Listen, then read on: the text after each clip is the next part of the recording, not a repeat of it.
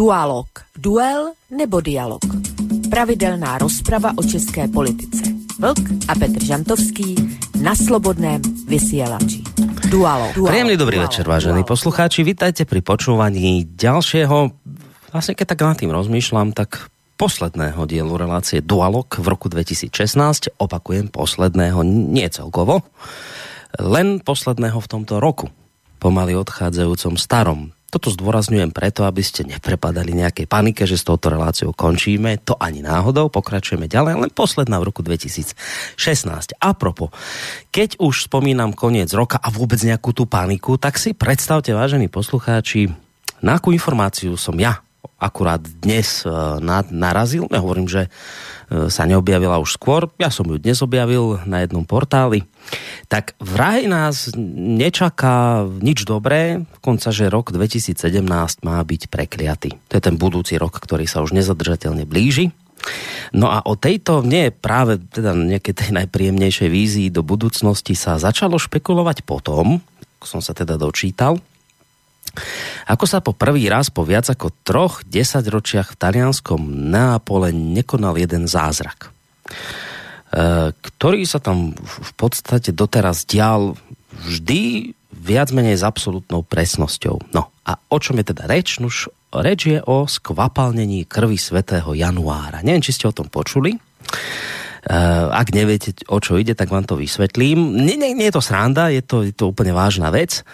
Uh, katolícka církev vám má jedného takého svetca, ona ich má teda viacej, ale tento jeden je taký čímsi zvláštny, on sa volal Januário No a zvláštny ani nie tak on, ako skôr tá jeho krv, ktorú si církev uchováva ako, ako relikviu v dvoch ampulkách katedrále v Neapole. Práve tá je čím si výnimočná, čím si zvláštna. Uh, už po stáročia sa totižto uh, kúsok tejto jeho zaschnutej krvi tohto svetého mučeníka a patróna mesta Neapol pravidelne trikrát do roka skvápalňuje. Uh, je to fakt, nehovorím to teraz z nejakej psíny, ani srandy, ani nič, ako smiešné, je to naozaj skutočnosť, hoci teda uh, ono to asi na to prvé počutie znie zvláštne. No a tá jeho krv sa skvapalňuje trikrát do roka. Uh, konkrétne 19. decembra, to je na výročie umúčenia tohto, tohto svetca, ku ktorému došlo v roku 305 Čiže to sa bavíme ešte kde si, o rímskej ríši v dávnej dobe, čiže v 305. roku ho, ho umúčili. Takže 19. decembra sa prvýkrát skvapalňuje. E, ďalej v sobotu pred prvou kvetnou nedeľou, na tento deň pripadá zase výročie prenesenia tela do katakomb. No a po tretí krát sa táto jeho krv tohto sveca skvapalňuje 16. decembra, teda v deň výročia tragickej explózie sopky Vezú, ktoré došlo roku 1631. Uh, zaujímavé je na tom to, že ani, ani ani vedci nemajú pre túto udalosť e, nejaké celkom presné vysvetlenie, hoci teda bádali tu jeho krv, snažili sa to nejako e, logicky vysvetliť, ale nejaké tie, tie, tie vedecké vysvetlenia aj aj boli, ale nie sú tak nejak všeobecne prijímané. Uzavrieme to tým, že ani, ani, ani veda to nevie celkom presne vysvetliť. No ale čo je podstatné? Podstatné je niečo iné. A síce to, že ešte v septembri tohto roka sa krv podľa očakávaní skvapalnila. Lenže pár dní dozadu, keď sa mala skvapalniť opäť, teda spomínaného 16. decembra roku 2016, už nie. No a to je podľa e, tradície veľký problém. E, keď sa totiž to táto krv skvapalní, tak viac menej všetko bude v tom budúcom roku OK, ako by sme to povedali moderne. Ale keď sa neskvapalní, keď ostane v tom pôvodnom zaschnutom stave, tak vraj nás nič dobré nečaká. No a pre toto tvrdenie existuje aj e, akoby overenie z minulosti, pretože podobná situácia, kedy sa krv tohto sveca neskvapalnila, e, nastala posledne v roku 1980, e, čo Neapolčania dávali do súvisu so zemetrasením v, v Irpínii. Vtedy prišlo o život asi 2900 ľudí. Predtým sa zase neskvapalnila v roku 1973, kedy Neapol postihla epidémia cholery. No a čo je ešte akoby hrozivejšie, uh, tak do tretice sa táto krv neskvapalnila pred uh, vypuknutím druhej svetovej vojny. No a pri e, opisovaní týchto udalostí e, pridal ešte britský internetový denník Express e, takú, takú vec, že pokiaľ ide o rok 2017, tak nielen táto udalosť s krvou e, svetca januária, ale ešte, že je tam aj ďalšia zapeklitosť v podobe proroctva Baby Vangy a viem, že viete, kto to je, ale ak by ste náhodou nevedeli, tak e, to máme taká jedna bulharská veštica, dokonca ju niekde nazývajú aj Nostradamom Balkánu. Ona tá mala okrem iného prorokovať, že americký prezident Barack Obama bude posledným prezidentom v dejinách tejto krajiny. A podľa tej veždby e, súčasný novozvolený prezident Donald Trump ani nemusí zložiť prísahu, pretože majú do toho zasiahnuť nejaké zvláštne šialené udalosti. Konec koncov uvidíme, či sa to stane alebo nie. Prečo toto, asi sa pýtate teraz, prečo toto vlastne všetko hovorím v úvode dnešnej relácie? Nuž, preto, lebo prepačte, preto, lebo uh, ako som už spomínal, počúvate posledný diel relácie Dualog v roku 2016.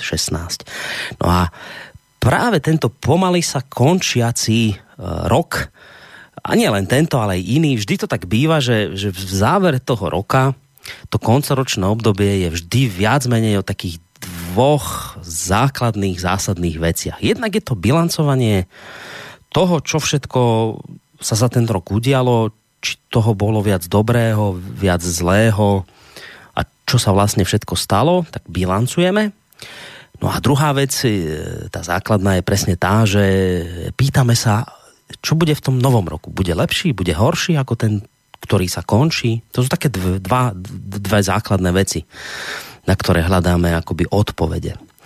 Ja som sa v vyhliadke nie práve najradosnejšej, aj keď trošku tak úsmevne to hovorím, lebo samozrejme treba to bať s veľkou rezervou, čo som teraz hovoril ohľadom tej krvi, aj keď teda je to fakt, ale, ale dobre, berme to s rezervou, tak vyhliadke práve teda tej nie najradosnejšej do roku 2017 som sa venoval. Počuli ste, že teda minimálne podľa tejto církevnej tradície podľa tejto predpovede by rok 2017 nemal byť kto vie aký dobrý, lebo teda tá krv sa nám neskvapálnila, čo teda vraj nie je nič ako dobré. No ale čo tá bilancia uplynulých dní, uplynulých mesiacov počas roku 2016, tým som sa nevenoval, pretože to vyzerá tak, že táto úlaha prípadne dnes, tá bilančná úloha prípadne dnes večer na plecia e, dvoch kľúčových postáv práve sa začínajúcej relácie Dualog. Predtým, ako ich privítam, ešte jedno malé upozornenie alebo také pripomenutie. E, malo by to byť dnes teda o bilancovaní udalostí uplynulých, teda udalostí roka 2016, ale tá pripomienka je v tom zmysle, že Eh, bude to bilancovanie udalostí, ktoré sa týkajú priamo Českej republiky, pretože ako iste mnohí veľmi dobre viete, relácia Dualog je predovšetkým určená poslucháčom z poza rieky Moravy a ja vždy hovorím taký dovetok, že samozrejme nie len im, aj, aj ak nás počúvate na Slovensku, tak samozrejme, že aj vám. Len aby teda, ak sa našiel v tejto chvíli niekto nový, kto počúva túto reláciu, tak aby nebol zaskočený, prečo teda bilancujeme len udalosti, ktoré sa nejakým spôsobom spájajú s rokom 2016 s Českou republikou, tak práve z tohto dôvodu. No a teraz pre prejdime eh, k tým dvom kľúčovým postavám, ktoré už v tejto chvíli verím, že netrpezlivo okupujú našu Skyblinku. Prvou z nich je Petr Žantovský, vysokoškolský pedagóg, mediálny analytik, ktorého máme na Skype. Petře, vítaj, príjemný dobrý večer. Tak, zdravím, zdravím Borisy, tebe samozřejmě, zdravím svého spolubesedníka eh, Vlka, kterého jistě představí za okamžik a hlavně děkuju, moc děkuju za zhruba půlroční, víc než půlroční věrnost našim posluchačům, posluchačkám, dualogu, bez nich by to v podstatě nemělo smysl. Ty si úplný Nostradamus. Ako si ty vedel, že idem predstaviť vlka? Ty už mi normálne no, čítaš to myšlienky. To, to, už je taková, to už je taková vlastnosť. Víš, ako mám to tak jako krvi. tak príjemný dobrý večer, Peťo. Samozrejme, príjemný dobrý večer aj, aj Vlkovi, zakladateľovi portálu Vlkovo bloguje, ktorého takisto máme na Skype. Vlčko, ahoj, dobrý večer. Dobrý večer, Borisku. Zdravím tebe, zdravím Petra Žantovského, zdravím všechny posluchačky a posluchače Slobodného vysílača ať už jsou na země kouli kdekoliv. Já se vždycky, já už jsem to říkal posledně, se vždycky těším na tvůj úvod, jo, co, co zase vytáhneš. Eh, ale dneska bych si to byl odpustil. To přísahám, že, že teda si mě moc nepotěšil dneska. No, nie si, nie si nadšený z toho, co nás čaká v roku 2017? Hm, tak eh, já nevím, co ten, eh, co ten rok přinese. Eh, Prostě může se stát cokoliv, to víme, to víme všichni. A že se v roce 2016 nepodařilo vyřešit žádný z velkých světových problémů, to je taky zřejmé, že ty že problémy, který svět má, tak ty v, nej, v nejlepším případě se někam šoupli pod koberec, hmm. zavřeli do skříně, aby nebyli vidět, ale nevyřešil se ani jeden. I, takto dve veci, že ešte predtým, tak ako sa pustíme do témy, tak chcem povedať, že Samozrejme, vítaní ste vyvážení poslucháči a budem rád a verím, že aj, aj, aj Petr Žantovský vlk, ak sa do tejto debaty zapojíte aj vy, či už teda prostredníctvom mailu studiozavinačslobodnyvysielac.sk, prostredníctvom telefonátov na čísle 048 381 0101 alebo cez našu stránku, keď kliknete na tú zelenú ikonku do štúdia. To je tá prvá technická vec. A teraz eh, ohľadom toho, toho úvodu, vravím, to treba brať s, s veľkou rezervou, je to skôr tak akoby úsmevne brané, aj keď, aj keď teda sú to nejaké veci, ktoré sa dejú, alebo to prostě nějaká realita, kterou si někdo nejako vykladá, ale Skôr ako teda Petr Žantovský nám predstaví hudobného hostia, práve na toto som sa chcel opýtať.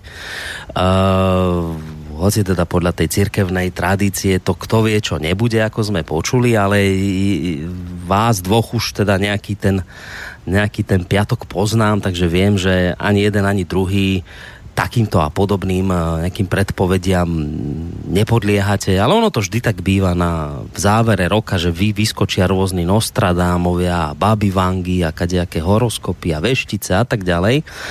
Ale, ale ako vravím, verím, že teda vy ty, ty sa týmito vecami nejak nezaoberáte, že si to nejako bližšie k sebe nepripúšťate, ale tam otázka znie, tá úvodná ešte teda predtým, ako si predstavíme hostia úvodného, hudobného, je, že že ako to vidíte vy? Ja viem, že teraz vám kladiem takú otázku, že asi by ste museli niekde zo šuplíka vyťahnuť e, sklenenú gulu, ale, ale len také, také, také vaše očakávanie, taká vaša prvotná intuícia, že ako to cítite? Bude ten, podľa vás, nemusíte žiadne konkrétnosti, že prečo si to myslíte, iba čo si myslíte, že bude ten rok 2017 lepší ako rok 2016, alebo skôr cítite také akoby také nejaké vnútorné obavy, možno ani neviete celkom prečo, ale cítite, že, že to nebude kto vie čo. Tak ako to vidíte s tým rokom 2017? Bude lepšie alebo bude horšie? Petr?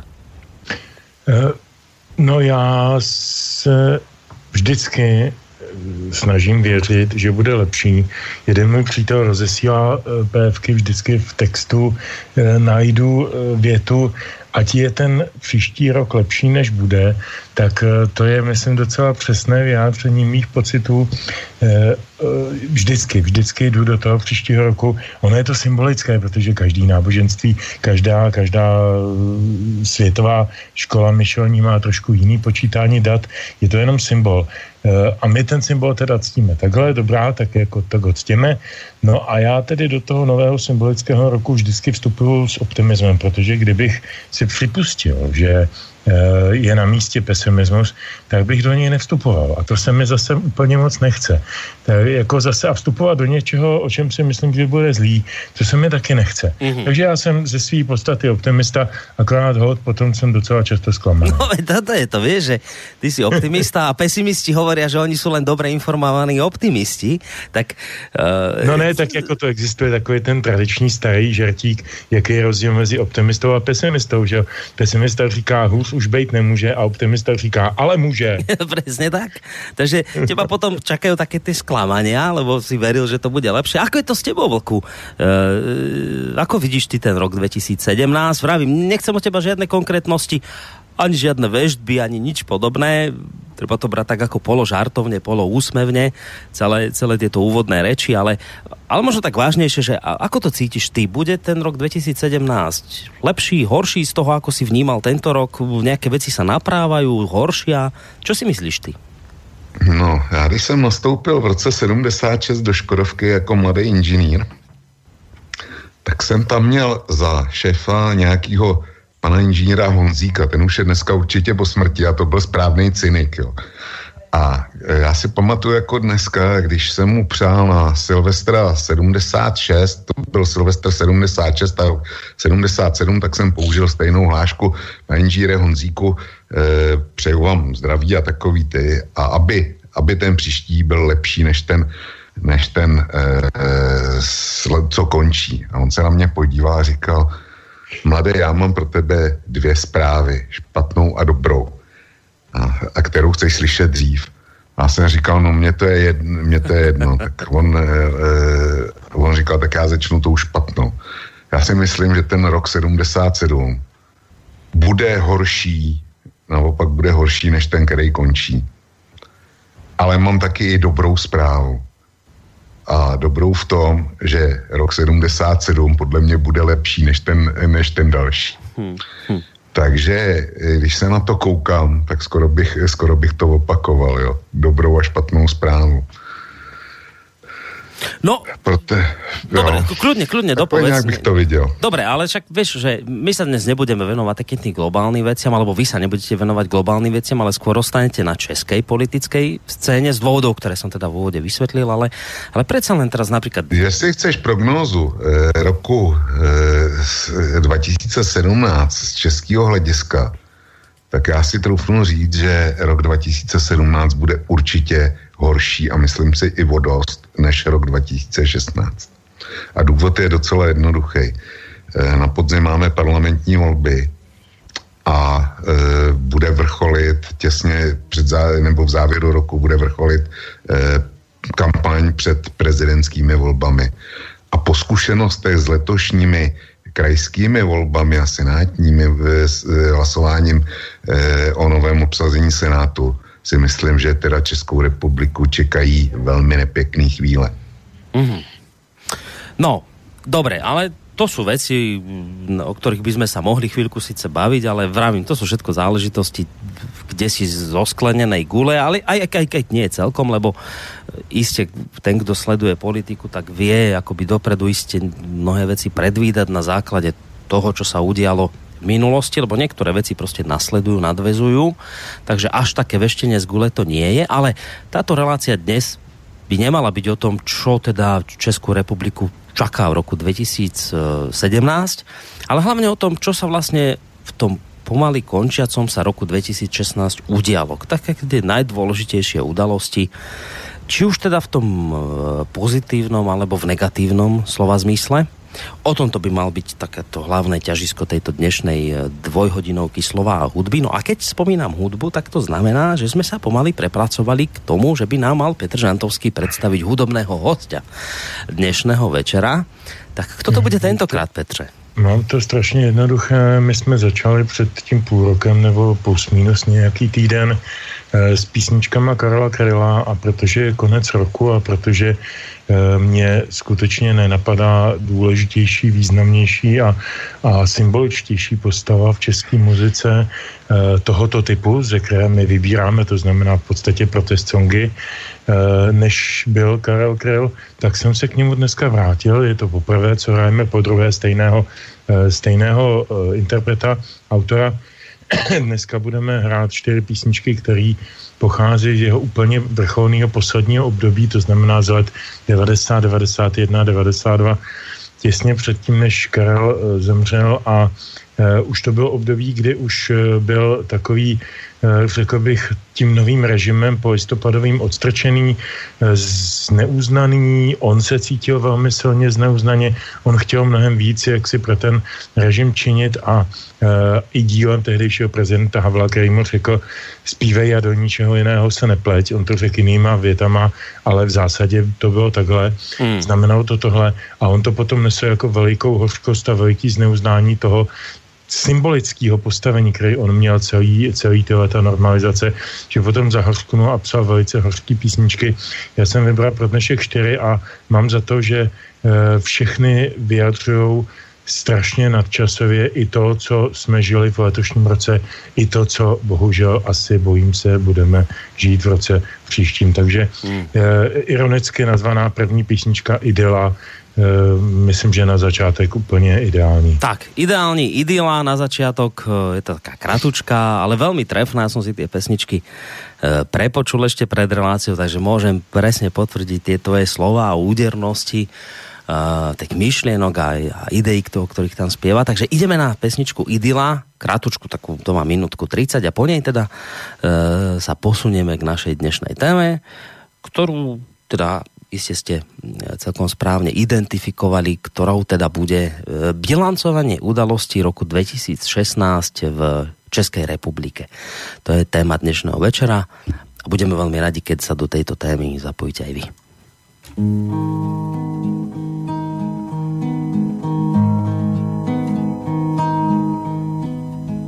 Má idyla je vylhaná jak Praha Karla Plicky. Lže požehnání pohana, byť znělo katolicky. Tma v ubikacích bojarů a mraky nad Žižkovem. A Gauner vzdychá po jaru a vraždí ducha slovem. Rum do odlívky s váliem a dojati až k pláči. Jsme šťastně, když si nalijem a jedno, kdo nám stáčí. Zbor ropuch zpívá rekviem, jsme s nimi na prameni. Ač se lží, ještě nežijem. Jsme s pravdou rozvedení.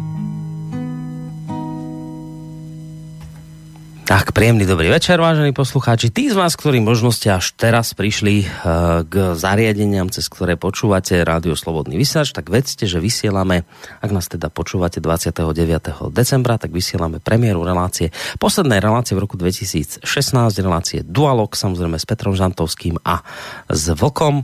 A dnes, ako som spomínal v tom úvodnom, v tej úvodnej polhodinke necelej, tak dnes by to teda malo byť o bilancovaní udalostí z roku 2016 Hudobným hostom je dnes Karel Kryl, ako ste mali možnosť počuť. No už tu mám aj hneď prvú otázku, ktorú mi poslucháč poslal na môj mail. Pýta sa Petr, že či teda vnímate ten rok 2016 odchádzajúci ako pozitívny pre Českú republiku alebo negatívny? To je inak dobrá otázka, ktorú som mal tiež tak nachystanú asi v úvode. A to je aj otázka, ktorú myslím Vlk si ty riešil v tom svojom úvodnom pokeci k, dnešnej relácii na kose.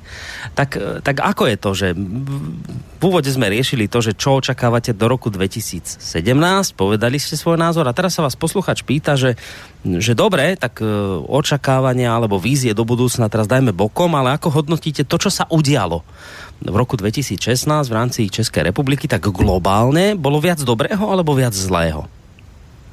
Bol to, to dobrý? záleží na, to, no? na tom, eh, co chceš posuzovat. Já neumím, neumím udělat eh, odpověď celkou za Českou republiku.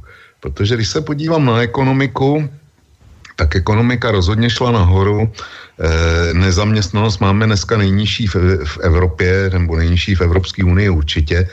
Jestli v Evropě Švýcaři třeba, jestli mají mít, to, to nevím, to jsem se zapomněl podívat, ale prostě ekonomi, ekonomicky se nám daří. E, na druhou stranu, když se podívám na e, politickou situaci, tak krajské volby letos a ty senátní, ty byly vedený velmi špinavým způsobem. Ještě se k tomu dostaneme, pokud například padne otázka, a myslím si, že to bychom měli říct já i Petr, co považujeme za největší průšvih, politický průšvih například letos. Já mám nachystaný dvě věci a čili ne, nepůjdu s tím, ale já soudím, že vnitropoliticky je ten rok horší, než byl předtím a myslím si, že, že je horší než kdykoliv předtím. A to proto, že se republika opět výrazně rozdělila. Prostě e, příkop, který rozhodně byl ve společnosti, mm-hmm. tak se, ten se nezmenšil, ten se zvětšil. A e, česká politická scéna se dál defragmentovala.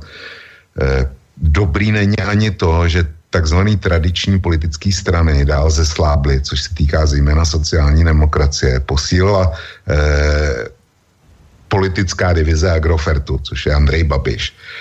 A eh, moc se stává oligarchickou u nás. My jsme se z mého hlediska jsme se zase o něco blíž přiblížili ukrajinským poměrům.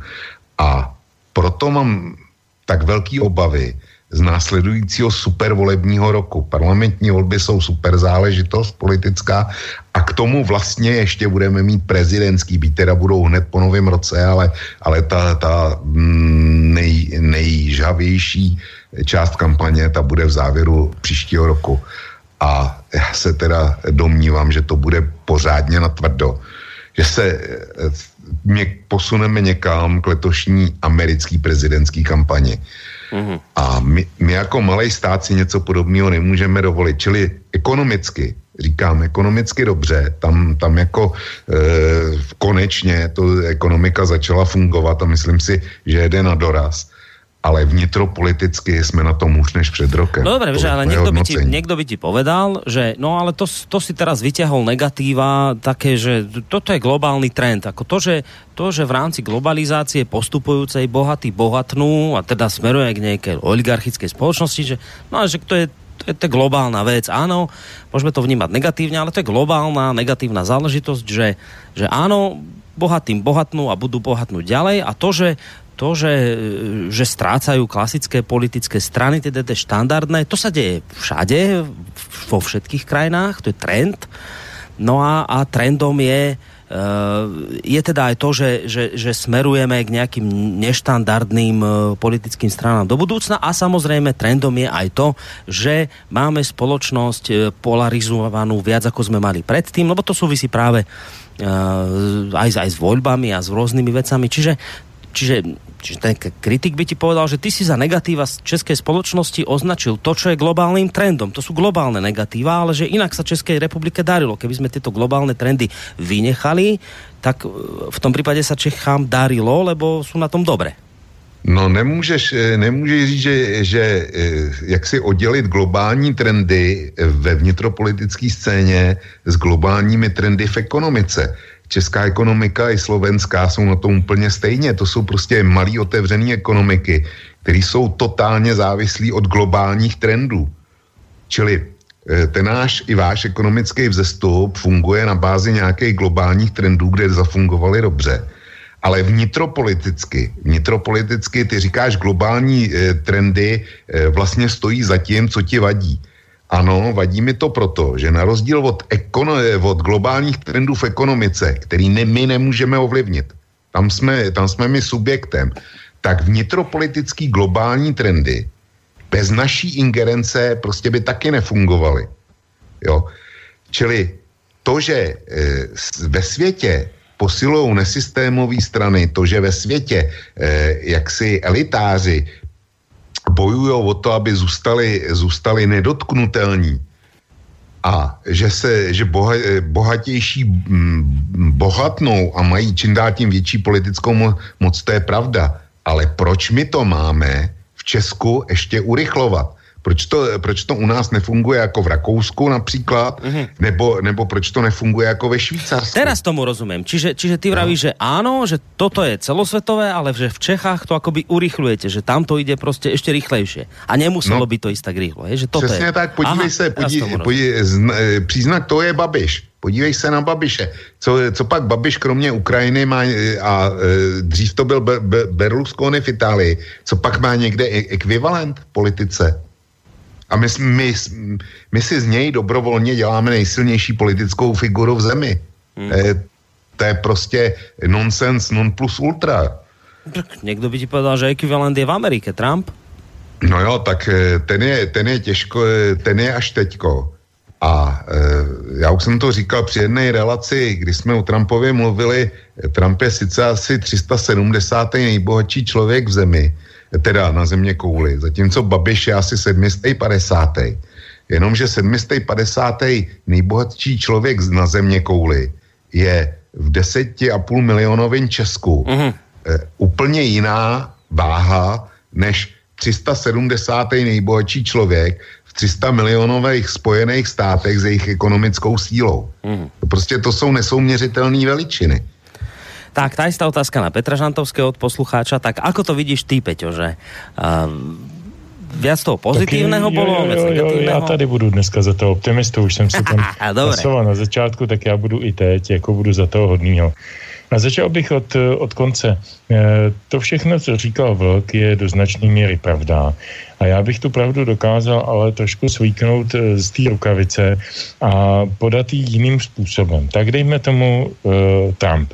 Trump nepochybně je projev toho, že se mění podoba světové politiky, vizualizuje se, spektakularizuje se, teatralizuje se, eh, převažuje eh, forma nad obsahem. Na první pohled je to naprosto zjevné. Trump je konec konců showbiznisový fenomén, konec konců Miloš Zeman je taky víc showbiznis než politika. Na první pohled, na první pohled, ale opravdu jenom na první.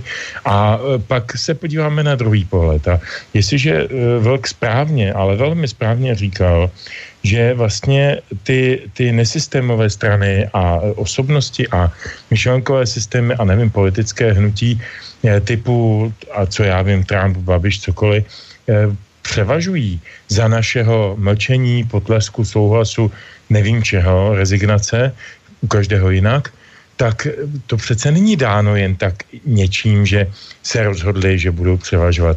To je dáno přece především naprostou, ale totální impotencí těch stran, které jsme zvyklí považovat za standardní. Na českém prostředí je to zcela evidentně ODS, zcela evidentně už je to dneska TOP 09.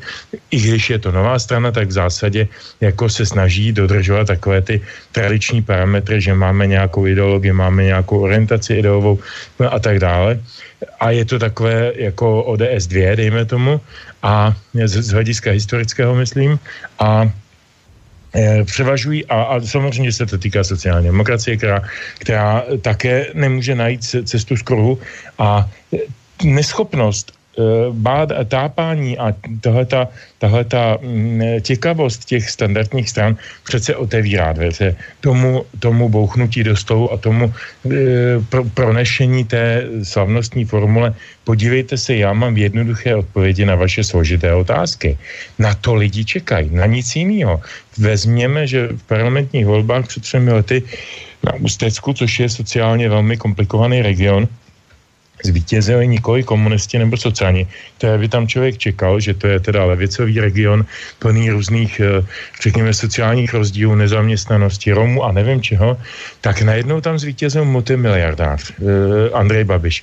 No proč? Protože si dal nálepku na, na billboard bude líp. Nic víc, tam nebylo čtvrt slova navíc. On měl bílou košili, usmíval se a ty jeho e, další kandidáti taky. A bylo tam napsáno bude líp. Nic jiného. Oni už slyšejí jenom na takhle triviální příslip, protože eh, všechny standardní strany od ODS počínaje až po ČSSD eh, se svými komplikovanými vzkazy a sliby zklamaly. Takže teď se upnuli na, na tuhle triviální, triviální retoriku a nemůžeme se divit. Nemůžeme se divit americkému občanovi, že nezvolil Hillary Clintonovou, protože eh, její message byly komplikovaný, byly značně nepřátelský občas, byly velmi konfrontační a ten Trump jim sliboval ty triviální pravdy, které oni potřebovali slyšet. Aby byla znova velká silná Amerika, aby se v ní nikomu moc neubližovalo, aby Amerika nešla do války, na to jsou američani extrémně citliví, jenom aby pro boha naši kluci nešli zase do války, do nějakých Větnamů a Koreí a do něčeho, a Iráků. Jo? Přitom zcela evidentně Clintonová vedla Američany do války proti Rusku nebo ruským satelitům nebo komukoli zástupnému. To bylo naprosto zjevné a tak doktrína byla jasná, Johna Kerryho a e, paní Clintonové. A ten, ten Trump jim slibuje, ne, vaši kluci zůstanou doma, budou dál chodit do fabriky nebo jezdit na tom vašem traktoru na farmě a my, my se s těma rusákama nějak domluvíme. To jsou ty triviální, e, triviální odpovědi na komplikované otázky typu bude líp. Mm-hmm. Takže já se vůbec nedivím tomu, že tento typ politiky dneska dominuje, protože, e, protože ta, ta komplikovaná, sofistikovaná, intelektuálně náročná politika zklamala většinu lidí. A dneska stále ještě jsme v demokracii. A v demokracii rozhoduje většina. A je úplně jedno, jestli je definovaná jako většina dělnictva, nebo většina rolnictva, nebo většina pracující inteligence, nebo většina intelektuálů z pražské kavárny. Je to prostě většina. A koho je víc, ten rozhoduje. Takže já se na to dívám jako nikoli na problém, ale jako na rejs společnosti. Já to neumím řešit, nemám sílu to řešit, nebudu to řešit, já to jenom pozoruju, analyzuju a vidím, že se ty věci takhle dějou. Takže počítám hmm. s tím, že se budou takhle dít i nadále, protože ty takzvané standardní strany nedělají nic pro to, no zásadně nedělají nic pro to, aby to zvrátili, aby, eh, aby ukázali, že jsou chytřejší, že mají lepší programy, že jsou důvěryhodnější a tak dál. To všechno jako, jako by chybí. Takže je možné, tak jak říkal před chvíličkou Vlk, že i ty volby v tom roce 2017, které nás čekají a které budou velmi důležitý, parlamentní volby, eh, dopadnou nějak podobně, jako dopadly ty krajský. A to znamená i s těmi dopady. To znamená, že může eh, vyhrát třeba hnutí ano a pak můžou ty koalice být jako ve smyslu všichni proti ano. Hmm. Ale to víme nakonec i ze slovenského prostředí, když eh, jako Zurinda postavil koalici všichni proti Ficovi, tak mu to taky ne, nevydrželo. To prostě nejsou života schopné, života schopné dlouhodobé koncepty. Jestliže si to prostě lidi nepřejou, tak to prostě dlouhodobě nepřežije. To je moje jako upřímná, upřímná optimistická důvěra. No, hoci si mi, hoci si eh, Tím neříkám, že si to přeju. No, Tím to říkám, som sa chcel spýtať to takhle nějak vidím. To som sa chcel práve spýtať, lebo Vlk tento celkom jasne pomenoval, že teda za, za negatívum vníma to, že sa do popredia dostávajú neštandardné strany. Ty si, ty si, Petře, vysvetlil ten spôsob, alebo dôvod, prečo sa to deje, ale tá otázka, hoci si na ňu z časti už odpovedal, je, moja, že, že, že Vlk povedal jednoznačne, to je zlé. A ty vravíš čo, že je to dobré, alebo, alebo chápeš ten princip, že prečo sa to deje, Boris, ale... prosím tě, já, jako mně je 55 letos, respektive napřed rok. A když se toho dožiju, tak mi bude 55 a už mám jakýsi takový, uh, takový uh, intuitivní pocit nebo potřebu eh, neříkat o ničem, že je absolutně dobré, absolutně zlé, nehodnotit to hmm. černobílé, neříkat dnešníma očima o tom, co se stane za tři neděle, že to bude dobré nebo zlé, dokonce ani o tom, co se stalo před třemi týdny, já to nevím, protože na všechno mají nějaký, jsou nějaký dopady, nějaký důsledky, nějaký souvislosti. Já jenom říkám, že potvrzuju to, to, to, co říkal Vlk, že je pravděpodobné, že se ta politika povine tímto způsobem a snažil jsem se analyzovat, proč tomu tak je. Ale jestli je to dobře nebo špatně, to mm. ode mě nechtějí. Já takovou odpověď nemám. Myslím si, že eh, takhle, takhle, takhle mm, e, apodikticky ja to neumím zhodnotiť. Dobre, možno to umí zhodnotiť takto Vlk, lebo tento povedal ako jednoznačné negatívum, že teda, Vlk, ty si povedal, že to je negatívum, že tie neštandardné strany idú dopredu. Prečo to je pre teba ako negatívna vec, zlá? Že, prečo si to nepraješ, aby tie neštandardné strany v budúcnosti možno úplne na hlavu porazili tie štandardné klasické politické strany. Inak dopredu ti hovorím, že toto je vec, a to iste vieš, to ťa nemusím upozorňovať, že toto je vec, ktorá sa mnohým poslucháčom aj nášho rádia zrejme nepáči, keď toto povieš, lebo oni v, v štandardných politických stranách vidia veľké zlo. E, tak, tak na základe čoho e, vnímaš, že, že tie neštandardné strany sú väčšie zlo ako tie štandardné, že, že teraz sa niečo deje zlé, ak, ak teda hodnotíme rok 2016, tak prečo ako isté negatívum vnímaš, že že, že tie neštandardné strany posilnili na úkor tých štandardných. Kvôli čomu? Je to pre teba si, každá z těch nestandardních stran je jiná a e, spojuje několik, několik věcí, ale já jsem, bavíme se o České republice A nestandardní strana je Babišova politická divize Agrofertu, která se jmenuje ANO a já k tomu dodávám podle jistého televizního pořadu ANO šéfe. Nevím, jestli si to viděl, to je o kuchaři Polreichovi, oh, který přijde ne. do hospody a všichni mu tam říkají ano šéfe. Stejný je to u Babiše, ano šéfe. Jo, ale to je, to je jenom hříčka, o to, o to nejde. Já prostě váš Kotleba nebo Marie Le Pen nebo Hofer v Rakousku není v pozici Andreje Babiše. Já teďko hodnotím pouze ano, a proč je to špatně, že, by, že se stane nejsilnější politickou uh, silou v uh, České republice? Zkrátka Andrej Babiš dneska ovládá největší firemní skupinu. A firemní skupina je největší příjemce dotací v zemi, kromě jiného. On má zásadní podíly, eh, prostě, eh, který překračují normální antimonopolní opatření v zemědělství, v lesnictví, v chemii, teď se cpe do zdravotnictví, on má velký mediální podíly, v podstatě ať zavadíš v české ekonomice o cokoliv, tak vždycky tam je Andrej Babiš.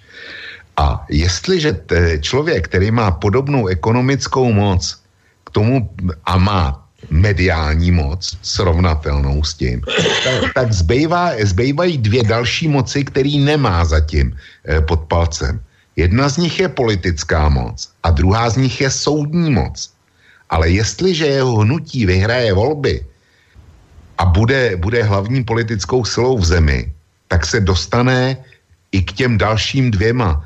A já si neumím představit nic horšího, než je takováhle koncentrace moci. Ty ho můžeš z té politické moci v dalších volbách odvolit, to je pravda. Pak ztratí politickou moc, dejme tomu soudní.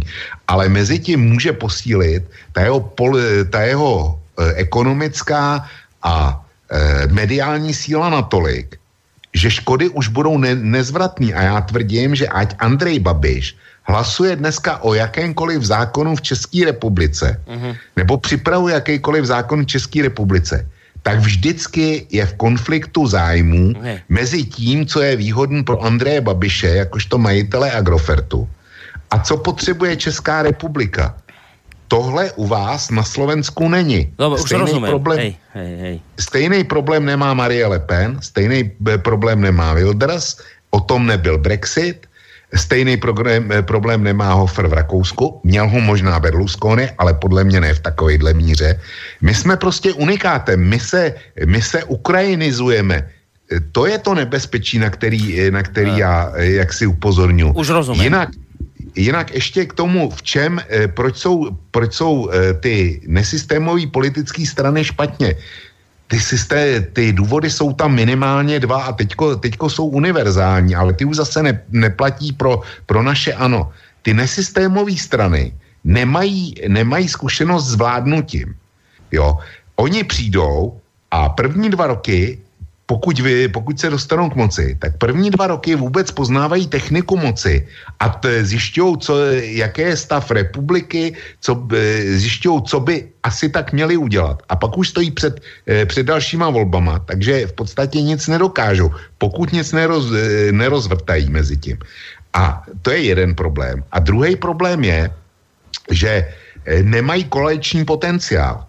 Oni jsou schopni vyhrát volby, ale velmi těžko budou hledat koaliční partnery na to, aby se stavili vlády, protože nevyhrajou ty volby dost na to, aby měli 51% a, a prostě e, jasnou e, převahu v parlamentu, tak jako jí má Kačínský v Polsku nebo Orbán v Maďarsku. To se nikde zatím nemůže, nemůže e, povést. To, to jsou dva objektivní faktory. Proč jsou, je vítězství nesystémové strany špatně? A teďko je ještě třetí. Proč jsou volený nesystémové strany? Protože, e, zejména proto, že voliči jsou e, zklamáni tím, co předváděli ty takzvaně standardní předtím. V českém a slovenském případě jde hlavně o korupci a kradení. Jenomže já bych chtěl upozornit voliče nesystémových stran, položit jim jednoduchou otázku. Kde máte jistotu, že ti, kteří vám dávají jednoduché odpovědi na složité otázky, jak říkal Petr Žantovský, mimochodem já nesouhlasím s tím jeho hodnocením vítězství Andreje Babiše eh, v eh, Ústeckém kraji. Ten tam vyhrál proto, že sice je to levicová bašta, ale e, dneska tam běží velký proces o rozkrádání evropských prostředků z takzvaného ropu severozápad. A tam byly, tam byly všechny politické strany namočený. Tam byly, to, to začali ODSáci, přidali se k ním socani a nakonec e, v tom nějak, zatím teda beztrestně, ale byla tam jasná ingerence komunistů, proto vyhráli ty Babišovo bílý límečky. E, jo, to je specifický případ. Ale znova opakuju, vy, voliči nesystémových stran, kde máte jistotu, že až vyhrají ti vaši, tedy, kterým to dneska chcete dát, že ještě nekradli, takže nebudou krást. Já si myslím, že český a slovenský politický dějiny po převratu ukazují, že naopak každý nový, který se dostal k moci, tak kradl ještě daleko víc a bezkrupulózněji než ti před ním. No, ja som uh, v tom druhom kole ťa chcel práve opýtať takú vec, že, že keby nemali fenomén Babíš, ale povedzme len Tomi a Okamuru, Uh, takže či by si tiež vnímal tie nesystémové strany v roku 2016 rovnako ako negatívne? Upovedal si, že áno, v podstate si odpovedal, že áno z tých dôvodov, ktoré si teraz vymenoval. Ja hneď nechám zareagovať Petra Žantovského, len k tomu dodám, že, že tak čo si povedala? Jedno negatívum je, že že sa rozhliadajú tie nesystémové strany v politike, tak to ako taký, také do diskusie hádžem, že no dobré, ale to potom by si musel aj 89 v podstate poprieť, ak teda berieme to, že prebehol spôsobom, že teda naozaj komunisti odovzdali moc, že teda nebavíme sa o takom tom, že teda to bolo dohodnuté, lebo, lebo, lebo v podstate 89. tí, ktorí nasledovali po komunistoch, tiež neboli rozhľadení, hej, čiže, čiže to je prvá vec. Druhý dôvod si povedal, že nie sú schopní vytvoriť koaličný potenciál, tak tam by bol, mohla byť odpoveď, že no dobré, ale niekde sa to už musí zlomiť, niekde sa to musí začať, aby už boli schopní vytvoriť koaličný potenciál, čiže treba začať budovať. No a tá tretia vec bola, že kde máte istotu, že nebudú krádnuť, nuž to je tak, vieš, čo by ti človek povedal, ktorých volil, že no nemáme istotu, ale v tých, ktorých sme volili doteraz, už určite vieme, že krádnu. Tu máme aspoň nádej, že to robiť nebudú. Hej, že to by mohli byť také akoby štandardné tri odpovede na tie tvoje a, akoby tri dôvody, prečo sú teda tie neštandardné strany Môžeš ako negatívum. Môžeš, jasné. Ak, ak teda uh... sa Petr nenahnevá. No jasně, v pohodě. Takže co, cože bylo to první, co si namítal? No to, no, no to, že hovoríš, že, nemá, že, že sa rozhliadajú, že, že, tie, že im trvá dva roky, kým zistia, ako vlastne funguje moc. A ja vravím, že no ale to aj v 89. No dobře, Boris, to je pravda, jenomže v 89. proběhla revoluce a tam e, po revoluci si musel vytvořit vládu a notabene starý politický praktiky neplatily a zkušenosti, protože se začal budovat kapitalismus, tam byla ještě změna řádu. Čili eh, my jsme dneska, ta společnost je nějakým způsobem zajetá.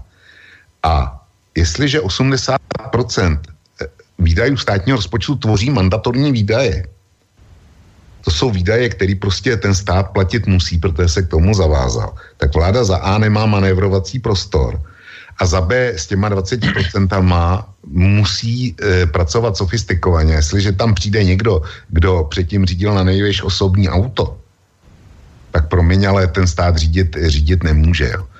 Ta, druhá, ta druhá věc, ten koaliční potenciál.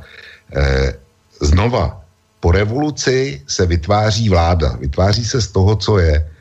Jenomže nemůžeš mít bez vládí prostě půl roku, kdy nebude vládnout žádná vláda, eh, kdy bude bez vládí, kdy se to bude dohadovat co a jak, to je, to je hrozně špatně. A ta třetí eh, o té jistotě, že, že jako o těch starých víme, že kradou a, a u těch nových máme naději, že krác nebudou. Eh, já na tohle nevěřím. Moc zatím zkazila úplně každýho. Mm-hmm. Dobre, predtým ešte ako bude Petr reagovať, tak si zoberieme jedného posluchača na telefónu linku, ktorý tam už čaká. Dobrý večer. Dobrý večer, prajem Marian z Košic. Nech sa páči. Ja by som len chcel zareagovať na to, že vlastne predstaviteľ neštandardnej strany tu na Slovensku, ktorá je ľudová strana naše, je Kotleba ľudová strana naše Slovensko, je už určitý čas županom u vás v bansko kraji a ušetril vám peknú kopu peniazy z toho, čo som čítal a čo som počul. Takže nesúhlasím s pánom Vlkom, že jednoducho nie je tam záruka toho. Je tam snaha. Netvrdím, že sa tá snaha nemôže zlomiť, ale myslím si a verím tomu, že som optimista, že to bude dobre. Uh-huh. Dobre, ďakujem veľmi pekne za tento názor. Majte sa do počutia. Bude na to iste aj Vlk reagovať a nie len on, aj pán Žantovský. Tak dáme ešte priestor uh, pánovi Žantovskému zareagovať a potom si dáme aj pesničku a samozrejme po pesničke aj Vlk ešte, ak bude mať chuť na tento telefonát reagovať a potrebu, tak samozrejme môže. Takže Petr, ako to ty vidíš?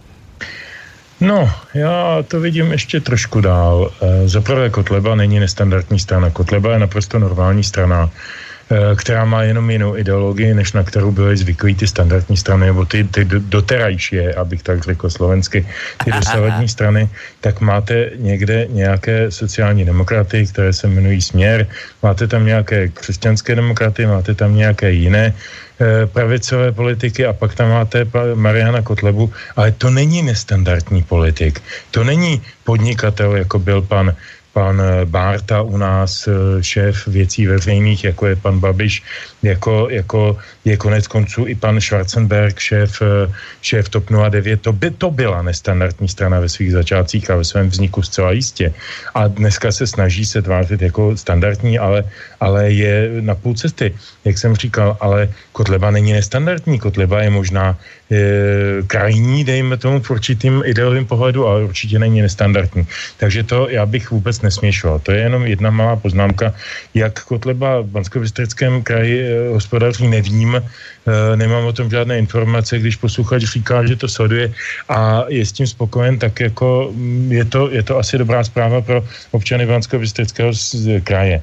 Tak druhá poznámka k tomu, co říkal Vlk, eh, že koaliční potenciál eh, nestandardní strany, třeba ano, o které se bavíme, eh, že bude nulový nebo špatný. Já jsem to trošku naznačil i v tom předchozím svém výstupu, když jsem hodnotil výsledky krajských voleb, kde se na mnoze postavila koalice všichni proti ano.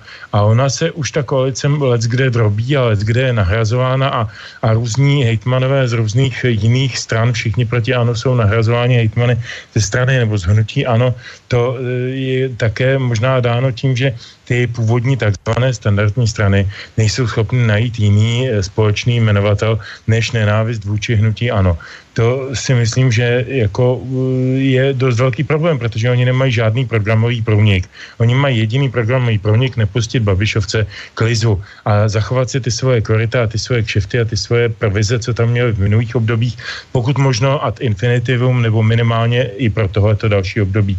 A to je velice slabý, slabá motivace, která uh, není dlouhodobě udržitelná, protože se tam skřísnou, protože se budou znova mm, eh, brát o ta korita, o, té, o ty provize, o ty zakázky a teda a teda. Čili to já v tohle to moc nevěřím. Jo. E, navíc, navíc, e, ne, jak si jako ten, ten jasný ukazatel nebo jasný, jasná, jasný příklad toho, že E, ano, a já mu tady pro boha teď nechci dělat e, advokáta, jenomže ho velk vypíchl jako, jako příklad toho, toho o, čem, o čem se bavíme, tak já si samozřejmě e, se toho příkladu musím držet Eh, tak eh, to ano ukázalo, že koaliční potenciál má už v roce 2013, protože bez něj tu vládu prostě nesestavili. Jako nebylo, nebylo boha, který by donutil nějaký jiný straně než Babiše eh, vstoupit do koalice s Bohuslavem Sobotkou, jedním z nejprovařenějších politiků celého vesmíru a přinejmenším teda české politiky. Člověka, který nikdy nic neřekne, nikdy nic nedodrží, nikdy nic není schopen říct věcně otevřeně, doopravdy e, pouští ze sebe jenom samé fráze a floskule a nikdy nikdo nemá jistotu, co on si opravdu myslí, pokud si vůbec něco myslí. Tak jako nikdo jiný nebyl schopný jít s ním do koalice, než partaj, která to potřebovala čistě z pragmatických, hospodářských, jakýchkoliv důvodů. A to byla v tu chvíli partaj Babišova. Bez Babiše on by tu vládu neslepil a dneska by nebyl premiérem. Takže to, že ano, má koaliční potenciál, byť se mezi tím samozřejmě Sobotka snaží ho nabourávat různými Lex Babiš a, a dalšími věcmi, tak, tak to prostě nám ukázali v tomhle volebním období. Nakonec ta vláda přece existuje, nakonec vlastně funguje, nakonec se domlouvá na podstatných věcech, byla schopna schválit rozpočet. Nakonec to nebolelo tolik ten rozpočet. E, byl schválen docela seriózně. Myslím si, aspoň já jako neekonom, přijde mi, že e, jsem zažil mnohem e, vášnivější debaty o rozpočtu, než byla ta letošní. Takže nemyslím si, že mezi třeba například Sobotkou a, a, a Babišem není žádný vzájemný koaliční potenciál. To, to, hmm. jsou jenom, to jsou jenom fráze, které jsou, které jsou se dobře slyšejí z Českého rozhlasu Plus a z jiných, z jiných takových médií nebo z České televize, kde se to neustále melduje, že prostě Babiš nemá koaliční potenciál, ale má, protože má tu sílu. A to je jeho koaliční potenciál. Protože v téhle zemi už jsme si před časem řekli, že pro nás koaliční potenciál není důležitý programová blízkost nebo dokonce stejnorodost, ale jenom početní síla, aby nás bylo co nejvíc víc než 100, což je počet e, polovina poslanecké sněmovny, která má 200, 200 lidí. Když tam bylo 201 mužů, e, chce se kupovat přeběhlík. Když je tam teď 200 nějaký 14, ta předa většina, tak se snadno vládne. Tak to je, to je logika jaké, jakéhokoliv vládnutí. Čili já bych prosím pěkně neříkal, že je, že ano, je riskantní z důvodu koaliční e, nejistoty nebo nepotencionality Eh, tak to není. Je, a... je riskantní z mnoha jiných důvodů, z tisíce jiných důvodů, ale z tohoto jednoho určitě ne. Ale zhoduješ se s Vlkom v tom, že je to neštandardná strana, ano, hej? Že... No všem, že samozřejmě. A, a toto... nech mě reagovat. Ne, nechám, nechám, nechám, nedám pesničku, ale ještě sa predsa len spýtam, aby sme, aby sme vedeli, lebo tu, tu cítim, že posluchači sa trošku strácajú, keď si aj ty, Peťo, povedal, že, že ja neviem, že Kotleba na Slovensku to nie je neštandardná strana, ale Babiš áno a a ja neviem, že Schwarzenberg, áno, tak v čom, v čom je to? V čom je to neštandardné? Babiš, Babiš, Barta a Schwarzenberg přinesli, přinesli velké peníze a založili na Zelené louce e, podnikatelskou stranu, která byla odvozena od nějakého podnikání těch tří lidí. V jednom případě to byla bezpečnostní agentura pana Barty, v jednom případě to byly biznesy pana Schwarzenberga, e, realitní, e, prodával Pernod Ricardu Becherovku a tak dál a tak dál. E, u, u pana Babiše to, to říkal Vlk velmi, velmi jaksi důsledně, takže tam šlo o vstup podnikatelských zájmů, naprosto explicitně o vstup podnikatelských zájmů do politického politických rozhodování. U Kotleby nic takového není. Kotleba je prostě jenom, eh, řekněme, krajní, názorově krajně postavený politik, ale není to pro mě nestandardní strana. Rozhodně ne. Mm-hmm. Dobre, Vlčko, nech sa páči. No, já s Petrem Žantovským e, hrubě nesouhlasím a v podstatě jsem, jsem si říkal, jestli, jestli všechno dobře slyším.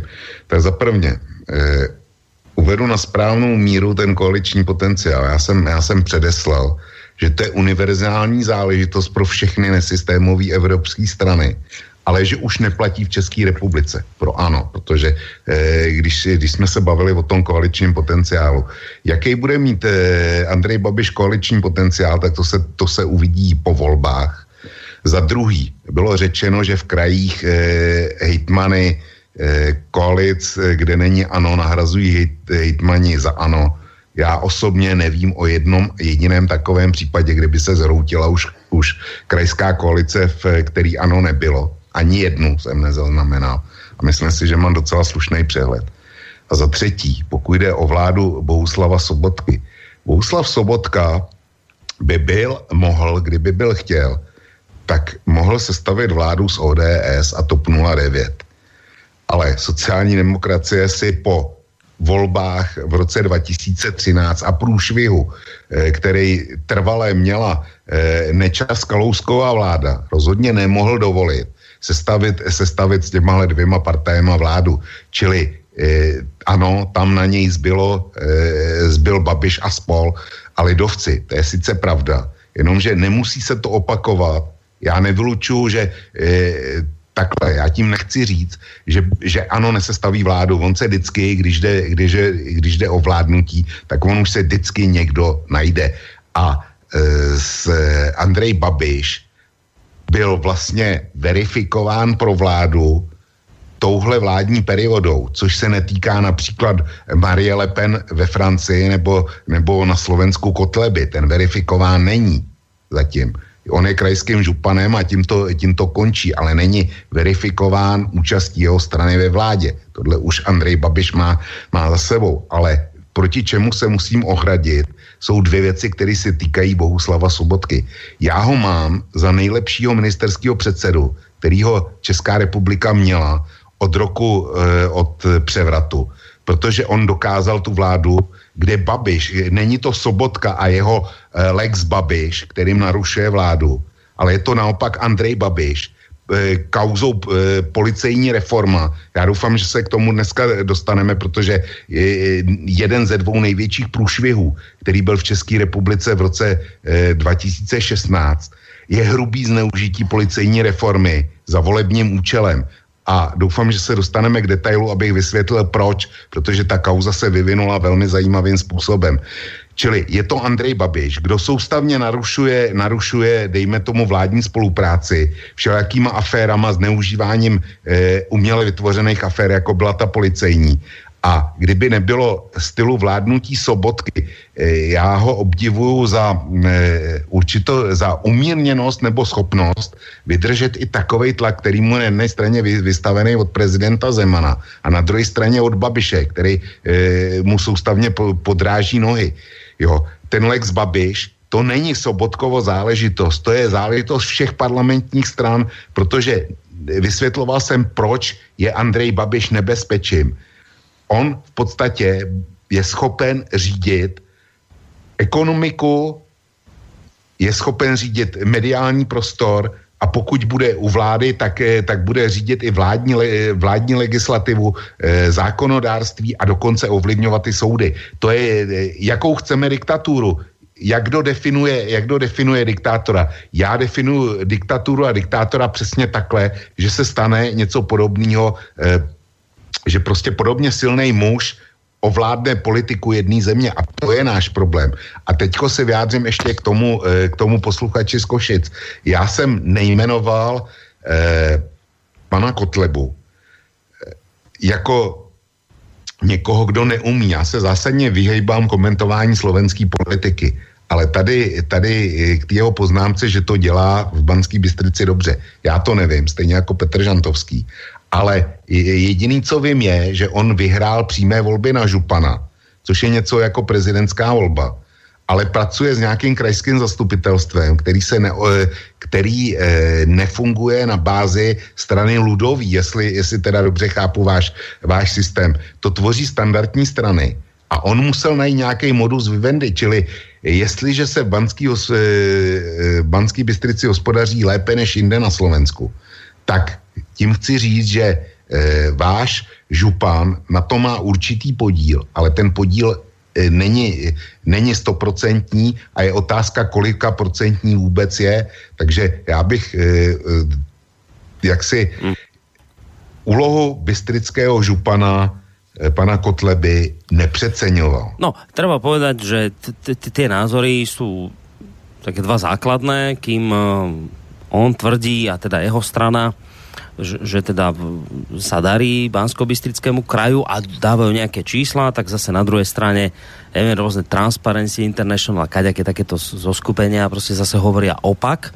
Čiže nie je to až také jednoznačné, ako to vyznelo. Ja, ja sám teraz neviem, kde je pravda, lebo to až tak dohlbky nesledujem, ale len chcem teraz v tomto prípade povedať, že nie je to tak celkom jednoznačné, ako to zaznelo zo strany poslucháča. To je k, k, k ku Kotlebovi a jeho hospodáreniu v Bansko-Bystrickom kraji. A druhá vec, ale teda môžem to tak chápať, že že ty, ty sa voku viac menej zhoduješ, aspoň v, teda v tom s Petrom Žantovským, že teda ten pohľad na štandardné a neštandardné strany, v tom ste zajedno? Že, že tými neštandardnými sú tie strany, ktoré teda si z toho urobili ako, akoby podnikanie? No, no rozhodně. To je, to je dneska bohužel, bohužel problém české politiky, že tam máš od voleb, tuším, 2006, eh, kdy eh, strana zelených pana Bursíka v jeho podání, to byl taky business projekt. Oni měli, já nevím, ani ne tisíc, tisíc členů a a Bursík, tenkrát Schwarzenberg byl taky jejich, to byl prostě business projekt. Potom přišlo eh, volby 2010, objevil se už zmíněný pán Barta, eh, pán Barta eh, podnikající v sektoru bezpečnostních služeb, ten si jaký vytvořil politickou divizi. Ledva zmizel z politiky, tak přišel Andrej Babiš, jo. Čili my to, my to teďko máme na furt, mm. politický projekty. Uh, dobre, a teraz myslím, že už asi by sa naozaj patrilo dať tú pesničku. Čo povieš, Petře? Ideme na ňu? No, já jsem pro, zrovna jsem to chtěl navrhnout. E, myslím, že zase, zase tak jako obsahově bude docela ladit. Je to další z těch krylových posledních písní, nebo v úvozovkách posledních písní a je velmi jedovatá, velmi ironická, jmenuje se Zavozem. Tak pojďme na ňu a po pesničke sa pozrieme už aj na vaše maily.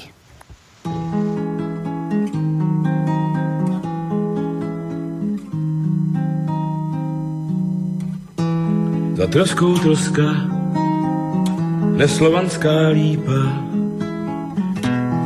je nejspíš ničí tato zem. Opilý voska na kozlíku hnípá a lidé křičí za vozem, za vozem.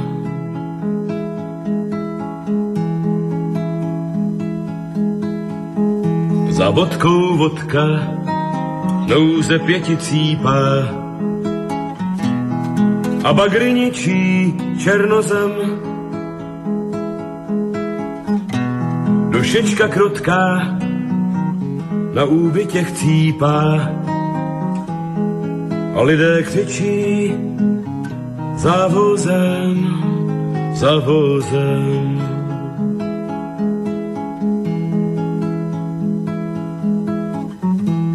Lidu je třeba her nebo chleba, panského léku na závist. Není-li klasů, národ či rasu, a ještě lépe nenávist. Zarudlé oči, strapné komedie, Zlétly jen vrány k obloze. Opilý kočí na kozlíku pije a veze pány na voze, na voze. Tak, príjemný dobrý večer, vážení poslucháči, vítajte opäť uh, po hudobnej prestávke pri počúvaní relácie Dualog, v rámci ktorej dnes dvaja páni Vlk a Petr Žantovský bilancujú uplynulý rok 2016, teda z pohľadu obyvateľov Českej republiky, pretože práve im, prioritne im je venovaná táto dnešná relácia, nie len táto relácia, vôbec relácia Dualog. Spomínal som, že po pesničke prejdeme k vašim mailom, dáme si také, že prvé kolo mailových otázok, a potom sa dostaneme, nemusíš mať veľkú obavy, pôjdeme k tej otázke najväčších prúšvihov. E, tak ak nemáte nič proti, tak ideme na tie maily. Otázka k aktuálnej relácii je relácie od Richarda. Čo je najvyšším kritériom, ktoré e, také také tri, ktoré také tri hlavné oblasti u Petra a Vlka individuálne rozhodujú o hodnotení celého roku. Skúsiť určiť troma slovami. Ešte skúsim raz ten mail prečítať, lebo nie je to celkom ľahká otázka. E, čo je najvyšším kritériom, ktoré také tri hlavné oblasti u Petra a Vlka individuálne rozhodujú o hodnotení celého roka? Skúsiť určiť tromi slovami v krátkosti. Rozumiete tejto otázke? Já jo. Tak pojď, Já Petře. Dobre, tak Petře, skús. Já to zkusím, já to mám hrozně jednoduchý. Tři e, slova, která rozhodují o mým nějakým hodnocení, jsou tato. Růst, závorce, pokles, jsme stále u jednoho slova, občanských svobod. To je pro mě jediné důležité, co eh, rozhoduje o globálním směřování země, o globálním smyslu politiky, o tom, co, eh, co nás čeká jako jednotlivé občany, do čeho my v podstatě kromě volebních lístků téměř nemůžeme promluvit. Eh, a to, co, na co, kde spoléháme vlastně nejvíc, na ty námi volené, uh, volené zástupce politiky, poslance, senátory a tak dále. Vysvětlím to. Je, jestliže žijeme v demokracii, žijeme v systému, který je postaven v první řadě na základních procedurách, že tady máme nějaké, e, nějakou proceduru voleb, máme tady eh, základní instituce, to jsou ty parlamenty, vláda a tak dále, soudy, a máme tady také nějaké občanské svobody. A ty jsou v určitých okamžicích možná nejdůležitějším kritériem, nebo řekněme spíš lakmusovým papírkem, eh, který určuje, jak na tom ta země je, protože v některé zemi stále ještě mohou být volby a už bychom asi mohli začít pochybovat o tom, zda je demokratická. V některých zemích stále ještě jsou parlamenty, ale už můžeme mít pochybnosti, jestli naplňují dostatečně e, všechny parametry toho, či co, co si představujeme pod pojmem demokracie. Ten hlavní nebo takový ten přidaný parametr, který nám e, jaksi definuje tu demokracii, jsou ta občanská práva, občanské svobody. A já se strašně bojím, že v tom minulém nebo právě končícím roce a v tom roce, který nastane, Eh, došlo k velkému posunu k omezení k poklesu občanských svobod.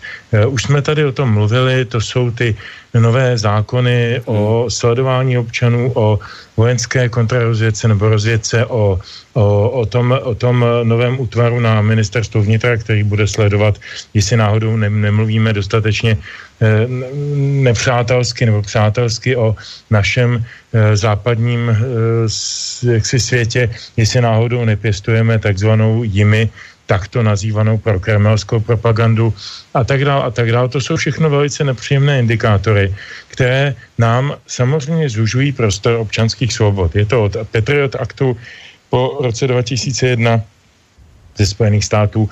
Eh, v minulých letech to bylo loni v prosinci, tuším na Slovensku, eh, letos na jaře v Polsku. Všude došlo k přijetí nějakého zákona, který omezuje občanské svobody na to vyjádřit svůj názor a snaží se nějakým způsobem definovat a poté i sankcionovat vyjádření názoru, které nej, který není konformní s oficiální politikou státu nebo dominantních sil ve státě nebo v nadstátním uh, společenství, jako je Evropská unie nebo NATO. Tak to si myslím, že je velice, velice nebezpečné. Na druhou stranu, na druhou stranu, i jak se říká, všechno blbý je k něčemu dobrý. Tohle to vnímám jako vlastně indikátor toho, že svět jde dobrým směrem v zásadě. Vypadá to bizarně, jak to takhle řeknu, ale hned to no, vysvětlím. To protože, protože jestliže, jestliže Eh, se došlo k Brexitu, odešla Velká Británie nebo udělala první krok odchodu z Evropské unie. Eh, ve Spojených státech zvítězil ve volbách Trump, eh, v Rakousku by zvítězil ve volbách Hofer, kdyby nebyly opětně Eh, opětně velmi prapodivné, nesnižoval by se volební věk eh, voličů a tak dále a tak dále. Nedělali by se různé, různé kroky k tomu, aby teda za každou cenu zvolil ten Belen, eh, byl zvolen ten Belen a což samozřejmě podpořilo rozdělení té rakouské společnosti. Ta Evropa není vůbec tou Evropou, do které jsme vstupovali před nějakými 17 lety. Vůbec není tou Evropou, která, kterou bychom popisovali podepisovali před pěti lety, dejme tomu, nebo kolem Lisabonské smlouvy. Je to úplně jiná, jiná, jiné společenství, které je velice zapouzřené, velice nervózní z toho, že není schopno řešit své problémy. Je to často připomíná takový ten vtip z komunismu. Uh, víte, co je to RVHP? RVHP je přeci pardon, RVHP, komunismus. Víte, co je komunismus? Komunismus je přece nejlepší způsob, jak řešit problémy, které by nebyly, kdyby nebylo komunismu. Tak já mám takový pocit, že tohle strašně platí pro dnešní Evropskou unii. Ona řeší problémy, které by nebyly vznikly, kdyby nebyla. A je z toho velmi nervózní, nejde jí to, vidíme to na hysterii vůči Polsku, vůči tomu, eh, že tam prostě polský expremiér Tusk velmi významný e, polský politik, který dneska je zapasovaný do, do evropských struktur politických, e, vysílá v podstatě v úvozovkách, promiňte mi ten výraz, prostě jako estebácké jednotky, které budou kontrolovat jestli v Polsku je dostatek demokracie, jenom proto, že tam nezvítězila ta jeho partaj, ale zvítězila tam jiná partaj, kterou nemá rád. No to je výraz toho, že ta, ta evropská struktura je v koncích. Ta kope kolem sebe je v koncích a vzpomeňme si na 80. a druhá, druhou polovinu 80. let komunismus byl v koncích a začal kolem sebe kopat mnohem agresivněji než třeba začátkem 80. let, protože si uvědomoval svoji konečnost a svoji, svoji neschopnost tomu čelit. A já myslím, že Evropská unie je na tom podobně. A všechny tyhle ty represivní, cenzorní a další zásahy jsou pro mě jasným indikátorem toho, že si to Evropa uvědomuje a že se v podstatě chystá na svůj konec. A proto vnímám vlastně, snažím se vnímat i tyhle ty věci, které pro nás všechny, jak tady teď sedíme, mluvíme, posloucháme, Eh, jsou vlastně hrozbou, protože se nám může stát za pár týdnů nebo možná i dnů, že, že s tím budeme muset přestat, protože to bude kolidovat se zákonem. Mm. Tak, tak já to vnímám jako pozitivní vyjádření toho, že vlastně to zlo, který je skryto v Evropské unii, pomalu končí a někde za ním bude nějaká, nějaký, jak se říká, modrý obzor. Jaký ten modrý obzor bude? To nemám tušení, dokonce ani nevím, jestli bude modrý, ale je tam nějaký obzor. Uh, tohle, to, co tady je, to už jsou vrata na konci tunelu. Zcela evidentně. No, ty si vysvětlil, Petr, a teda poslucháčovi si zodpovedal otázku, čo je pre teba najvyšším kritériom. Ve třech slovech. V, v rámci ktorého teda vnímáš alebo hodnotíš uplynulý rok. Ako je to u teba, Vlku? Co je pro teba tím nejvyšším kritérium? Já řeším, jestli, jestli mám odpovídat posluchačovi, anebo jestli mám se znova pustit do Petra Žantovského, protože eh, ty moje nastavení vůči Evropské unii znáš. Uh-huh. Já si myslím, že to je dobrý projekt. Akorát, akorát a v daném případě se dokonce shodnu i s Milošem Zemanem. Ten říká eh, v podstatě to tež že Evropská unie je eh, dobrý projekt, ale špatně manažovaný, špatnýma lidma v Polsku, kdyby česká vláda kterákoliv začala řešit nejvyšší soud a ústavní soud podobným způsobem, jako to dělá, jako to dělá Kačinsky a spol, tak bych byl na ulici taky. To není o tom, že Tusk eh, jak si posílá estébácké jednotky do Polska kvůli tomu, že jeho strana nevyhrála volby. To je proto, že Kačinský žene Polsko někam, kde by Polsko jako demokratický stát být nemělo? A jestli jako eh, Petr Žantovský považuje za dobrý eh, činy polské vlády ve smyslu Ruska, to znamená obnovení, obnovení šetření smolenského incidentu například, nebo to, že polský letectvo dostává rakety dlouhého doletu, v podstatě něco mezi taktickými a strategickými raketama, který mají, jsou, mají, budou odpalovaný z letadel a mají dolet téměř tisíc kilometrů a za určitých podmínek se dají modifikovat i pro nešení jaderných hlavic, tak jestli tohle má za progresivní polskou politiku, tak já, já teda ne, ale na to se posluchač neptal. Posluchač se ptal na tři slova, kterými hodnotíme, eh, to jestli ten rok byl dobrý nebo ne. A já eh, jsem, dokud eh, Petr Žantovský mluvil o eh, tom, jak to hodnotí on, tak jsem s ním vřele souhlasil a nesouhlasil jsem s tím koncem. Tak teďko je řada na mě, abych definoval já e, svá měřítka. A já bych to nazval kvalitou. Nebudu tak daleko od Petra Žantovského, jenom budu, budu širší. E, rok hodnotím podle kvality ekonomiky, protože není dobrá demokracie nebo nemůže být dobrá demokracie bez dobré ekonomiky. Neznám, neznám chudej stát, kde by fungovala demokracie. Eh, čili kvalita ekonomiky, pak je to kvalita eh, vlády nebo kvalita, kvalita demokracie, chceme-li. A pak je to kvalita justice a soudnictví. Protože jestliže něco z toho hapruje, tak ten rok bez ohledu na to, eh, jak vypadají ty první dva ukazatele nebo jiný dva ukazatele z těch tří, tak ten rok je špatný. Prostě je to, je to trůhelník, tak jako má člověk, eh, člověk trůhelník, který se jmenuje rodina, zdraví a zaměstnání. Aby, aby ten člověk mohl říct, ano, můj rok byl dobrý, protože e, všechny tyhle tři vrcholy toho životního trůhelníka u mě fungovaly. Tak dobrý rok pro stát je tehdy, když mu funguje ekonomika, když mu funguje, fungují demokratický systémy a nejsou to pouze vyprázdněný skořápky, a když mu spolehlivě a předvydatelně funguje justice, tak v těchto případech já ten rok budu mít za dobrý. Hmm. Tak v případě ekonomiky si vravil, že to je dobrý. viac menej dobré. Uh, justícia No, katastrofa. Katastrofa? A to je, to je pro mě druhý druhý průšvih, druhý největší průšvih roku hned po té policii a pokud se k tomu dostaneme, no, tak zase a, a ty demokratické principy těž katastrofa, hej? Neříkám, že zatím katastrofa, ale e, vypadá to, že katastrofa přijde příští rok. No, Dobre, k tomu sa konec koncov dostaneme, ale viac menej z toho tvojho to vychádza tak, že z tých troch len jeden ukazovateľ je dobrý, tá ekonomika. A jeden dva, dobré, jeden polodobré a jeden špatný. Jeden špatný a jeden tak akože hapruje. Jo. Uh, dobre, ešte dáme ďalšie dve mailové otázky a potom pôjdeme na najväčšie prúšvihy roku 2016 v rámci Českej republiky. Uh, čo by ste vytkli Okamurovi v jeho retorike či politickému programu? Sa vás pýta, pýta poslucháč Jozef. No, uh, mohu já Jasně. Já nevím, jestli má Tomio Okamura nějaký politický program, tak bych mu asi nic nevytkl. Eh, jeho retorika je působivá, konec konců jeho výsledky v krajských volbách, eh, ať samostatně nebo v koalici s, se Zemanovci, nebyly zase tak špatné. Mnohé, mnohé pozorovatele překvapilo, že eh, se umístil mnohem lépe než jeho bývalí kolegové z úsvitu. Eh, je to charismatický člověk. Možná, kdyby ho dostal do ruky někdo, kdo by mu vysvětlil, že je potřeba mít nějakou ideologii, je potřeba držet nějaký soubor myšlenek a, a být v tom konzistentní, že by byl i úspěšnější. Já nevím.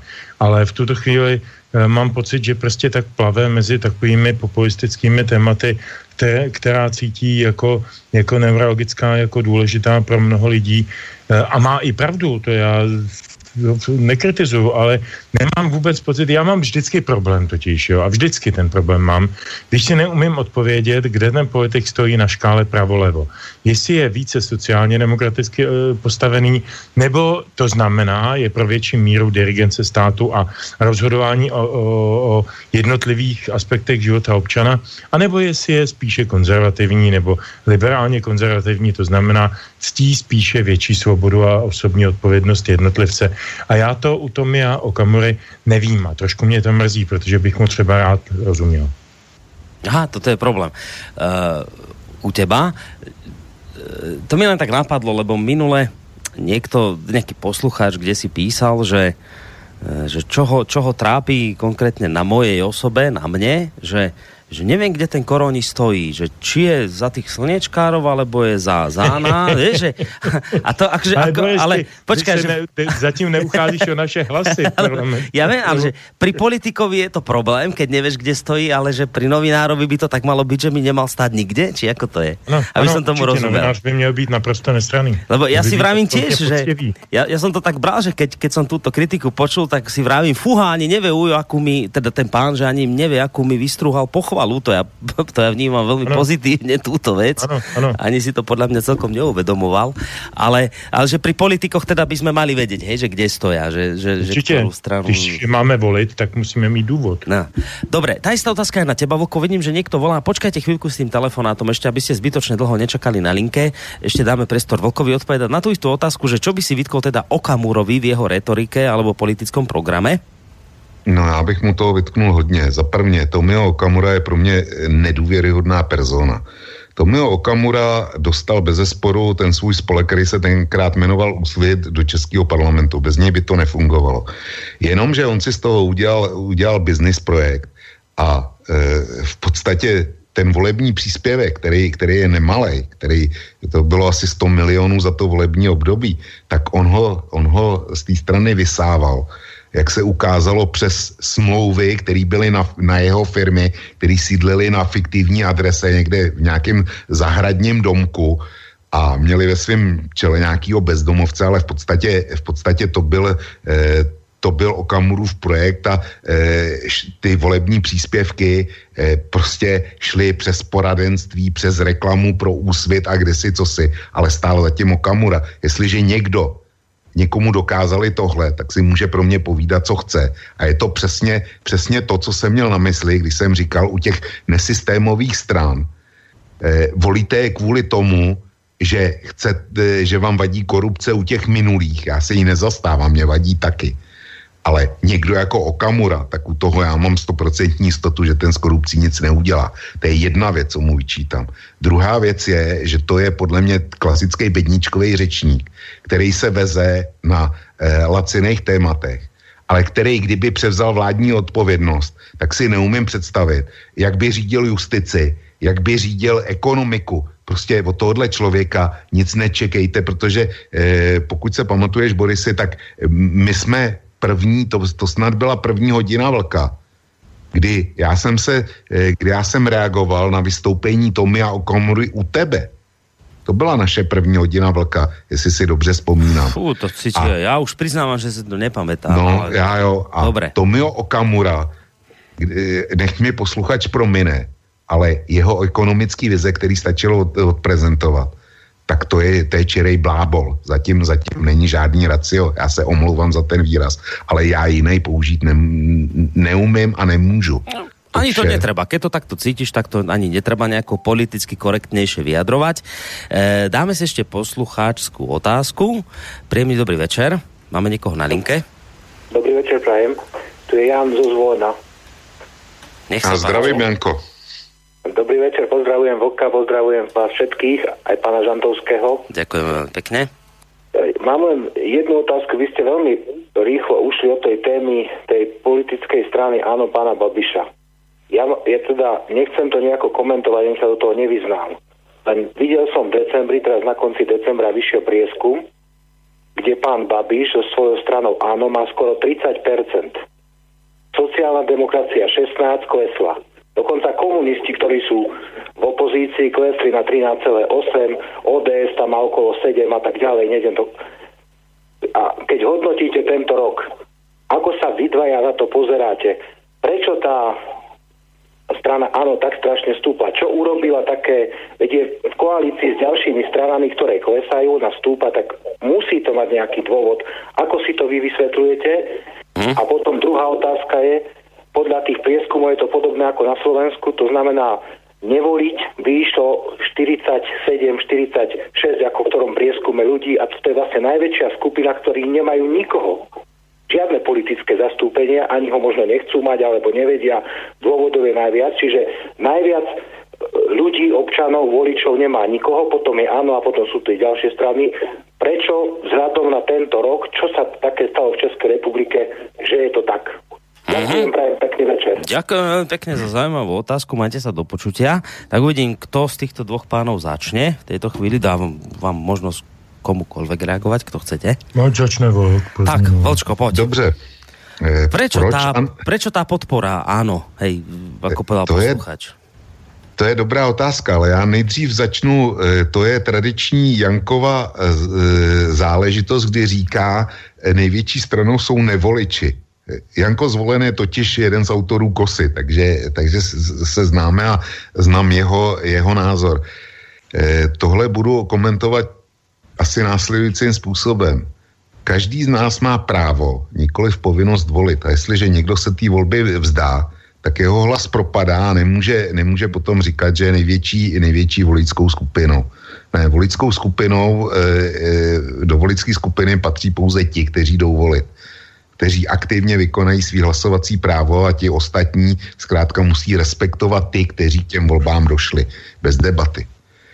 To je, to je jedna věc. A druhá věc je, proč, proč eh, Andrej Babiš je na tom tak dobře. Eh, Andrej Babiš eh, totiž dělá velmi šikovně politický marketing. Má kolem sebe mm, opravdu teda nejlepší asi tým reklamních politických marketérů a jemu se daří pro činnost vlády dělit následujícím způsobem. Daří se mu pro sebe si uzurpovat všechny vládní úspěchy. Kdy, kdykoliv je nějaký vládní úspěch, tak se mu to eh, podaří veřejnosti prodat, že zatím stojí Andrej Babiš.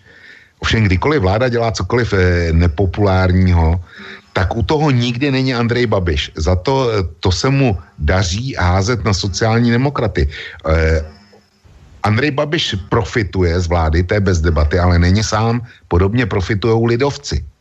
Ne sice v takové míře jako, jako Babiš, ale sociální demokracie jako největší vládní strana eh, platí za veškerý problematický rozhodnutí. Babiš nikdy není u toho, když vláda eh, v uvozovkách není u toho, když vláda dělá něco nepopulárního. Andrej Babiš byl jediný z vlády, který na podzim 2015, když vrchola migrační krize, tak vydal veřejný prohlášení, že pro český průmysl bude příchod migrantů docela dobrou zprávou, že 7 tisíce jich zaměstná okamžitě a že teda neď přicházejí další a že to je pro nás šance. Aby když zjistil, že eh, zkrátka ve voličstvu příchod migrantů není zrovna populární, tak aby okamžitě otočil. A teďko já už se dostanu k tomu, k tomu eh, největšímu volebnímu průšvihu. A ten, eh, nebo největšímu průšvihu jednomu ze dvou eh, v České republice podle mě to byla policejní kauza, já už jsem to říkal. A ta policejní kauza byla, byla hrubě zneužitá ve volbách. Například, já si vzpomínám na billboardy, my budeme bojovat proti korupci, eh, ať se ti kluci snaží, snaží jakkoliv chtějí a, a že, se, že se snaží velmi. Nebo policii by měli řídit lidé s čistou minulostí, nikoli v ti, kteří jsou vyšetřováni. Jo. A podobným způsobem, čili Andrej Babiš dělá dobře politický marketing. A to je, to je základ úspěchu. Politika je skutečně o tom umět prodat umět se prodat. O, ni, o ničem jiným to, to není. Jinak ty politické preference, které jsou, protože Janko zvolen chodí, chodí na kosu, tak když byly krajské volby, tak já jsem e, dělal analýzu těch krajských voleb a pak jsem taky v jednom dílu té analýzy dopočítal, e, protože nevolila Praha, a byla nižší volební účast než v parlamentních volbách. A já jsem e, potom následně v jednom dílu té volební analýzy e, vydal výpočet, jak, jak, jak jsem to dopočítal přes palec svou jednoduchou mechanikou, e, jednoduchou metodikou, že by byly dopadly volby, kdyby byla účast jako v parlamentních volbách a kdyby byla volila Praha. A vyšlo mi, že, že hnutí Andreje Babiše by dostalo 35% hlasů. A Eh, sociální demokracie 15. Následně na to vyšel asi za 14 dní průzkum, eh, kde dvě ze tří agentur, který ty průzkumy vydali, tak prostě dali moje čísla. A ta třetí je dala o maličko nižší.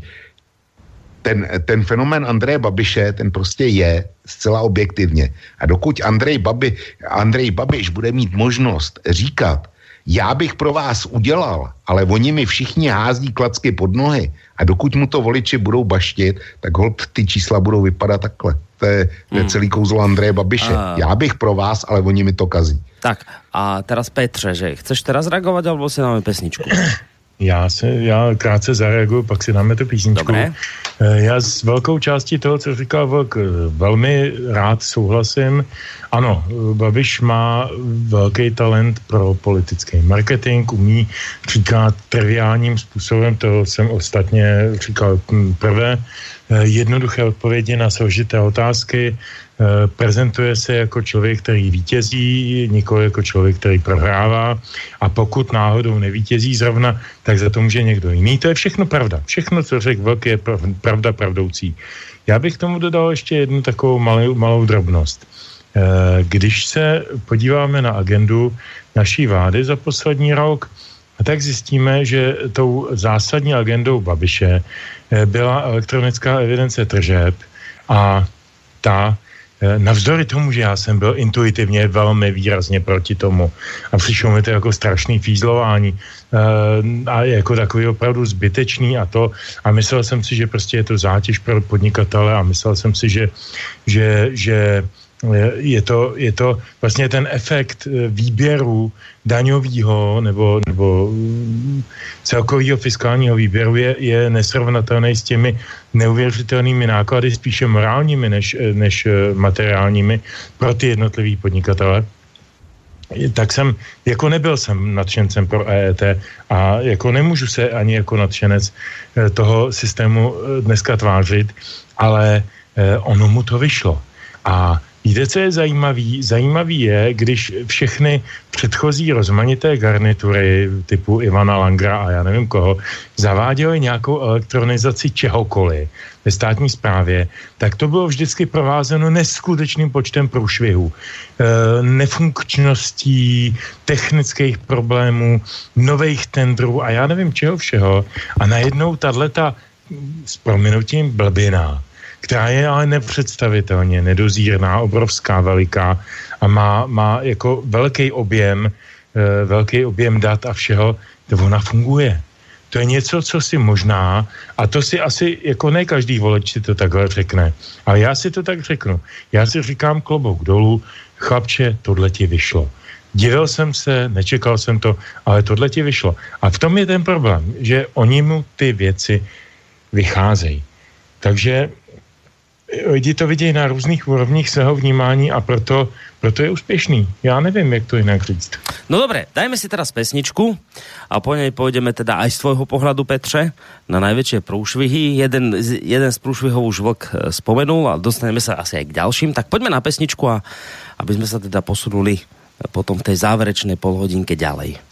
Já si myslím, že pro to, co tady provozujeme s velkém už nějakých pár měsíců a pro to, co provozují lidé v České i Slovenské republice, se docela hezky hodí e, příměr k Babylonu a zmatení jazyků, takže písnička se jmenuje Babylon.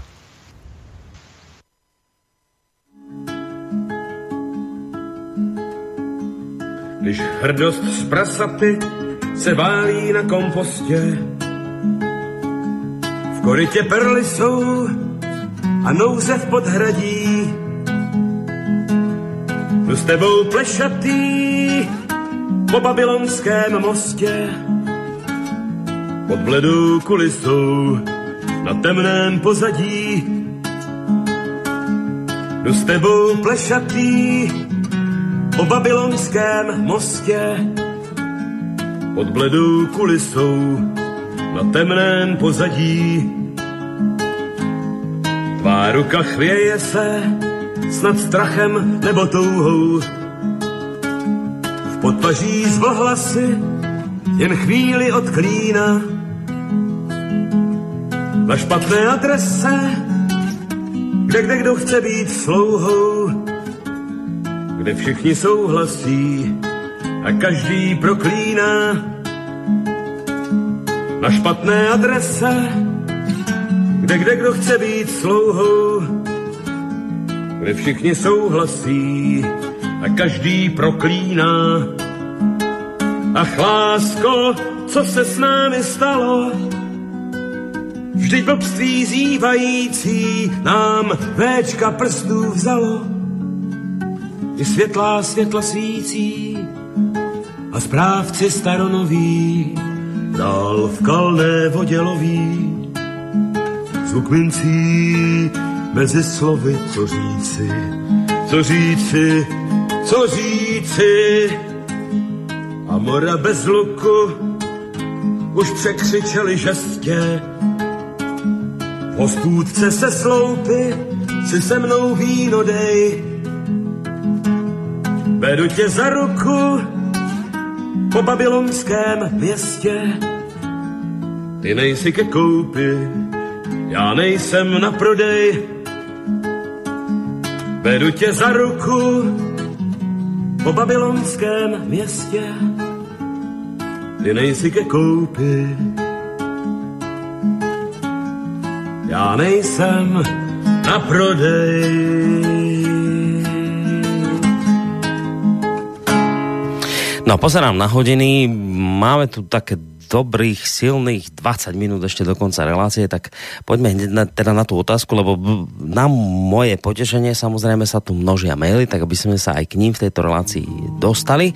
Tak poďme teda na tú otázku, ktorú som už avizoval pred pesničkou, naj, najväčšie prúšvihy. E, skús Petře, ty jeden z prúšvihov už povedal, Vlk, ako to ty vidíš s najväčšími prúšvihmi v roku 2016 pokiaľ ide teda o vašu krajinu, o Českú republiku, čo byli tými najväčšími prúšmihmi, ktoré, ktoré si zaregistroval? od Vlka si nemyslím, že největší prošvih tkví, tkví v tom, kdo opanuje policii nebo, nebo jiný nějaký e, separátní orgán nebo instituci e, toho systému. Já si myslím, že největší prošvih nastává, jak jsem prvé říkal, e, v okamžiku, kdy se někdo dostane legálně k potlačení občanských svobod a práv. A to je pro mě drama. Takže pro mě zcela jednoznačně největším průšvihem je e, přijetí rozhodnutí o vytvoření e, toho specializovaného e, proti webového, nebo jak to nazvat. Proti propagandistického. Na, no. No proti propagandistického, no hmm. to jsou takové žvásty tedy no, na ministerstvu vnitra. Tady se nám náš, náš stát nebo ministerstvo vnitra, tam, tam se ukázalo to, že prostě pan Chovanec a pan Sobotka nehrajou stejné hry se stejnýma kartama a tak dále, a tak dále. To jsou nějaké vnitřní politické věci. To sem nechci tahat, prostě věc se stala na ministerstvu vnitra se začali roztahovat lidi z neziskové organizace Evropské hodnoty. Chodí tam pan Hokovský, pan Janda, paní Romancová. Říkají, my tady teď rozhodujeme, tohle je náš útvar, my tady teď budeme rozhodovat o tom, kdo je cizí a kdo náš. To je takový hezký starý ruský film, kdo čužo je, kdo náš, nebo čužoj mezi svojimi, svoj mezi čužími. Já nevím, jak to přesně bylo, bylo to nějaký Michalkov, to je vedlejší. Kdo je cizí a kdo náš. To je ten třídní boj, hledání vnitřního nepřítele. Vždycky, když ten e, režim, a to bylo v dějinách, e, se podívejme zpátky, vždycky, když ten režim nebyl ohrožen zvenčí a už mu nikdo uvnitř nevěřil, to ohrožení zvenčí, tak se začali hledat nepřátelé vevnitř. Za komunistů to bylo snadné. Začali se hledat nepřátelé uvnitř komunistické strany, různí Sánští, Gemindrové, nevím, Klementisové a tak dále a začali se věšet, začali se, začali se trestat. Bylo to, bylo to naprosto krvavý a odporný. Já se strašlivě bojím, že snad tedy ne s tím věšením a s celou tou parádou, ale že se blížíme k něčemu podobnému, že ten režim, který je v koncích a v úzkých a neumí sám sebe nijak zdůvodnit, hmm. protože nemá jak, protože je špatně, tak najednou začíná vyhledávat toho vnitřního nepřítele a začíná na něj přehazovat e, tu odpovědnost za svoji neschopnost, za svoji debilitu, za svoji nedostatčivost, za, za, za svoje chyby, jako za to, že já jsem něco nedokázal já stát, může přece ten můj vnitřní nepřítel, který mě narušuje. A narušuje mě tu z důvodu, že mě tady prosazuje nějakou takzvaně prokremelskou propagandu, což je samozřejmě jen fráze, která není ničím podložená. U 99,9% těch případů, o kterých oni mluví. A vytváří si na to si soustavu e, organizací, institucí, procedur, seznamu. Oni vydávají seznamy. My jsme, teď jsem dneska dostal shodou okolností eh, hlášku od jednoho přítele, Slováka, který našel eh, na Facebooku eh, evropských hodnot eh, moji fotku a ještě fotky nějakých dalších kolegů a tam bylo přímo explicitně napsáno identifikujte, kdo to je. Během několika hodin tam ty fotky nebyly, protože je na to někdo upozornil, že to nejde. Jo? Ale ta to vytváření toho boje a toho nepřátelství a toho jaksi vnitřního vnitřní dichotomie tady je a to já považuji za nejstrašnější dědictví roku 2016. Mm-hmm. Jednoznačně. Všetky ty, teda zhrnuté, počerknuté, všetky ty takzvané náhubkové zákony a plus různé task force jednotky, které sa teraz zakladajú. Ano, ano, ano, myslím, ano. že nějaká ďalšia v Německu vznikla, už v Bruseli ano, operuje. Ano a, a s naším Jakubem Kalenským, což je mimochodem, tuším, že bratr Renaty Kalenský, která pracuje v Českém rozhlase ve veřejném právním médiu, to jsou naprosto brutální věci. Jak může někdo takovej pracovat proti České republice, proti občanům České republiky, někde v cizí mocnosti? Hmm. Nepochopím. Čiže toto je najväčší prúšvih roku 2016 ano, pre teba. Jedno, uh, Vlk ano. už jeden spomenul, hovorí, že to pre teba až taký problém by nebol, ty, ty policajné záležitosti. A to je, to je věc vnitromocenská, tady se prostě tlačí mezi sebou Sobotkovci, Babišovci, je to jejich přetlačovaná. Vždycky to tak bylo. Tak tady byl nějaký Klaus, nějaký Zeman, pak tady byl nějaký Nečas, nějaký Paroubek. Vždycky byla nějaká vnitřní přetlačovaná. Tohle je taky vnitřní přetlačovaná. To, to je normální politická událost, která je odporná. Je odporná, ano, to souhlasím s Vlkem. Je, je nechutná, ale není, klíčová pro vývoj té společnosti. Mm-hmm. Pro vývoj té společnosti je ztráta svobod. Tak, jednak na toto môžeš Vlk eh, reagovať, samozrejme, čo teraz hovoril Petr Žantovský, ale plus ešte zároveň aj ozrejmiť ten druhý prúšvih, ktorý teda vnímaš v roku 2016 a vôbec aj to, ako vnímaš to, čo hovoril eh, Petr Žantovský ohľadom slobod a tých, tých task force jednotiek a, a náhubkových zákonov. Čiže môžeš reagovať, nech sa páči. Ty náhubkové zákony jsou samozřejmě špatně, o tom, o tom není žádná debata, jenomže pro ten, pro ten náhubkový zákon, jestli teda něco je průšvihem, tak je, tak je průšvihem to, že se proti němu nikdo nepostavil, nikdo, nevomez, nikdo nevy, nevymezil. A to ani e, z vládních lavic, ani z opozice, včetně komunistů. Nikomu to nevadilo eh, hnutí Andreje Babiše proto zvedlo, zvedlo ruku, stejně tak jako sociální demokracie a prezident republiky to v klidu podepsal, všechny ty zákony. To, že teďko eh, ve vánočním projevu to skritizoval, to je sice pěkný, ale, ale ty zákony neměl teda podepisovat, když jsme u toho. Nicméně ty zákony se dají zrušit. Eh, Petr Žantovský říkal, že ty policie, hrádky o policejního prezidenta, nebo respektive eh, ty policejní hrádky, že jsou, eh, že jsou běžný. Eh, policejní hrádky v tomto směru, jak proběhly letos v České republice, běžný nejsou. Dneska už můžeme, já jsem dlouho tápal v tom, eh, kdo je dobrá strana, kdo je špatná strana a o co tam vlastně jde. A dneska už je to jasný. Eh, bab, tam se to vše Babiš říkal, oni chtějí eh, odvolat vynikajícího polici, policistu Roberta Šlachtu proto, aby nešetřil jejich kauzy a že, že tam nejsou žádný výstupy, eh, on nehlásí nahoru politikům, koho bude šetřit a k čemu došel. Prostě postavil to do světla, že ubližují hodnému policajtovi. Ukazuje, eh, potom následoval, eh, eh, následovalo ještě trumfový ESO, kdy jeden z podřízených Roberta Šlachty, šéf opavský pobočky, tuším, vystoupil s dramatickým prohlášením, že došlo k brutálnímu úniku informací přímo z okolí policejního prezidenta, který ovlivnilo šetření, šetření nějaký velký kriminální kauzy. Nakonec dneska víme, víme to, že onen brutální únik se nekonal, že to bylo přesně naopak. E, e, tam měla, tam měla jít sms sms e, z telefonu z okolí policejního prezidenta o tom, že bude razie. A nakonec dneska je celá pravda úplně opačná, že ten, u koho, u koho razie proběhla, tak posílal sms do okolí policejního prezidenta, až když ta, až když ta razie pro, e, jako bylo po ní. Čili je to úplně jinak. A teďko, proč je ta záležitost tím šlachtou nebezpečná? To byla zcela záměrně rozpoutaná kampaň, kterou rozpoutali lidovky a přidala se Mladá fronta, což je teda mediální dům Babiš, Eh, a všechno bylo směřováno ke krajským volbám a samozřejmě, že to taky klaplo, eh, kdy se mu povedlo postavit sociální demokracii do role toho, který, který eh, kdo brání vyšetřování.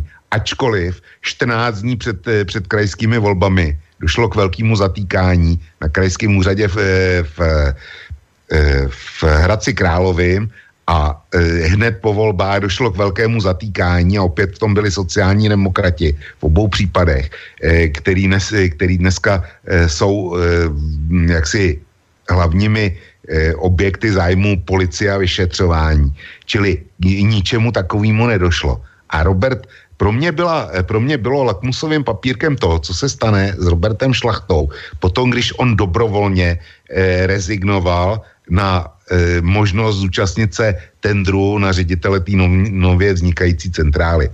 A e, já jsem tenkrát, ještě dávno, než bylo známo, co s Robertem Šlachtou bude, tak jsem napsal, že pro mě výsledkem pravosti Roberta Šlachty a to, kdo vlastně měl zájem na, na celý té kauze, bude to, jestli, kam Robert Šlachta nastoupí.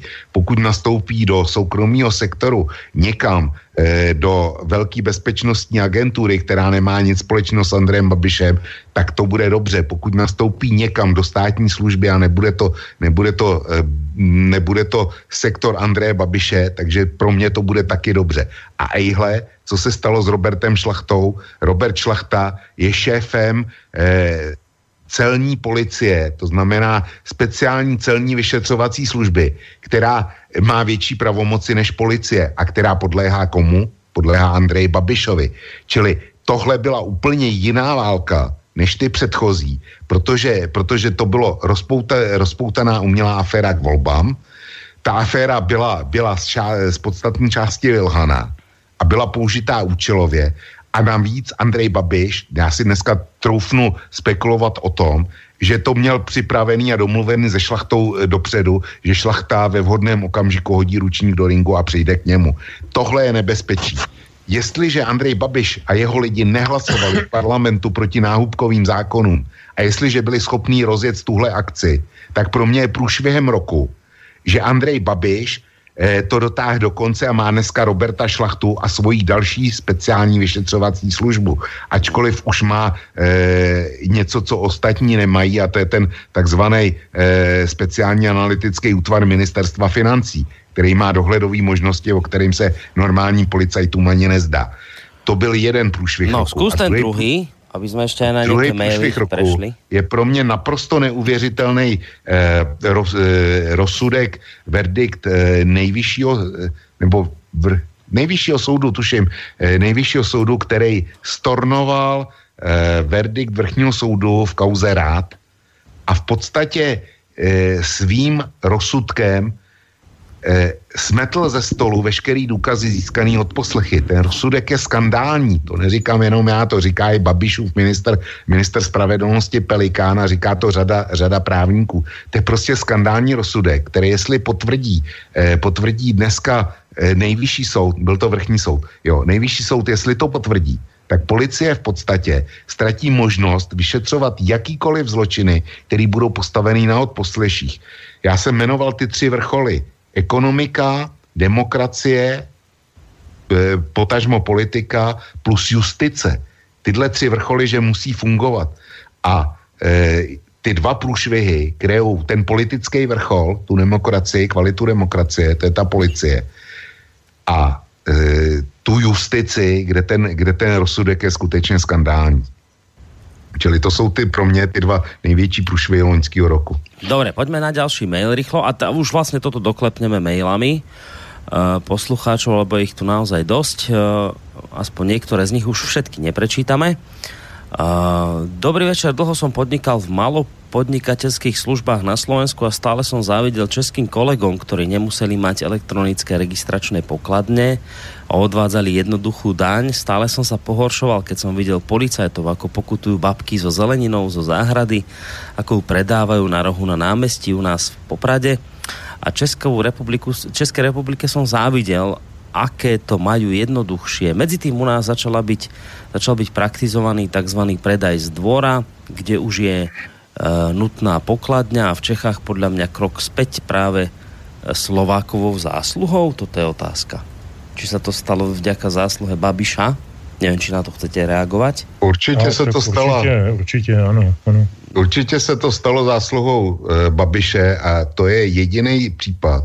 Vlastně jsou dva. Manažování českého státního dluhu a potom zavedení EET podle mě to je, na, já proti Babišovi tvrdě jdu a je to, je to teda vidět, ale tyhle dvě věci mu mám k dobru a zavedení EET jednoznačně vítám, protože já chápu, že posluchač ze Slovenska záviděl podobným českým podnikatelům. Eh, v Čechách bylo možno neplatit daně a v podstatě biznis postavit na kradení. Uvedu jeden jediný příklad. Eh, v roce 2005 se vybralo, vybralo nějaký saldo daní z příjmu e, osob samostatně výdělečně činných. Činilo to přes 20, přes 20 miliard korun. V roce 2015 příjem téhle daně klesl na 10%. To znamená ani ne na 2 miliardy korun. Jinými slovy, v Čechách bylo možné eh, podnikání živnostníků postavit na kradení, na kradení, na krádeži daní. Ekonomická činnost, která je postavená na podobném principu, dlouhodobě je neudržitelná, není možný, aby, aby e, celý jeden sektor ekonomiky byl zbaven povinnosti platit daně. Já chápu, že to, že to slovenský e, e, živnostník těm českým záviděl, ale to není, není cesta pro nikoho. Mm. Cesty používají všichni, zdravotnictví taky, školství taky. Tak ať na to každý přispívá podle zákona. Nic víc a nic míň. Petr, v rychlosti, ak chceš aj ty reagovat na toto, samozřejmě. No toto ne. Dobre, tak ešte jeden mail a potom už naozaj končíme, lebo už viac toho nestihneme. O, otázka, dobrý večer. Pána Babiša by som vôbec neobhajoval, ale ak by vám zavolali poslucháči zo Šále, pravdepodobne by o ňom hovorili asi tak, ako Kolumbíčania, ktorých poznám o Pablovi Escobarovi. V privatizácii bolo duslo Šáľa na odstrel, prišiel Babiš, buchol pesťou po stole a povedal, že privat, e, že Duslo bude jedna z najlepších chemičiek na svete. Je to jeden z mála veľkých privatizovaných podnikov na Slovensku, ktorý je jeden z najväčších kolosov v chemickom priemysle na Slovensku. Počiarkujem, že ziskových a profitujú a z neho aj pracovníci, aj keď e, by sa iste našlo veľa negatívnych názorov. To vám potvrdí veľa z tisícov zamestnancov Dusla a všetci, ktorí sa aspoň trocha vyznajú v chemickom biznise. Znova poznavenávam, že neschvaľujem jeho konanie, ale na Slovensku má naozaj povesť jedného z lepších väčších hráčov a je celkom oprávnená, čím nezľahčujem jeho úlohu v Čechách. Tak. Já s tím nemám problém. To je, to ne, Andrej Babiš jako podnikatel je u, pro mě úplně jiná persona než Andrej Babiš politice. Andrej Babiš jako podnikatel bez zesporu umí, ale do politiky vzhledem ke své ekonomické moci nepatří. Čili s posluchačem nejsem ve sporu. Hmm. Petře? No comment. Dobré, tak stihneme ještě další mail. Uh, to mi poslucháč píšal aj dva maily, tak ešte prečítam tie jeho, nech aspoň... Uh, pán premiér Sobotka má máslo na hlavie, zvlášť za kauzu OKD, kdy miliardový majetek posvietil tehdy podpise ministra financí. Jinak pan Babiš dáva práci cca 34 tisíc ľuďom, E, která firma zamestnáva a dáva práci takovému počtu. Napísal Ivan z Moravy. K tej druhej časti to už ste sa teraz vyjadrili akurát presne. No, k tomu máslu na hlavě za kauzu To není OKD. pravda, on prodával menšinový podíl tam byla chyba v roce 97, kdy si stát nechal utéct majoritu v OKD. Sobotka prodával už menšinový podíl, který byl znehodnocený. Eh, ten, ten podíl to neprodával byty. To by bylo na samostatný pořad. Sobotkovi se hází na hlavu něco, co není pravda. Jestli je Sobotka byl vinej, tak v tom případě byla vina i vláda Miloše Zemana za stejnou privatizaci menšinového podílu v Mostecké uhelné. To je úplně stejný případ. Hmm. No ale na toto už nemáme čas, to možno no, niekedy no, v budúcich častiach tejto relácie v roku 2017, keďže táto bola posledná v 2016, uh, tak vám obom opäť ďakujem a... Můžu, promiň, jasné, jasné, jasné, jednu, větu. Já bych udělal takový takový antré do toho roku 2017, protože nás v tom příštím roce, ještě máme 4 minuty, dívám se na časomíru, mm písnička je krátká.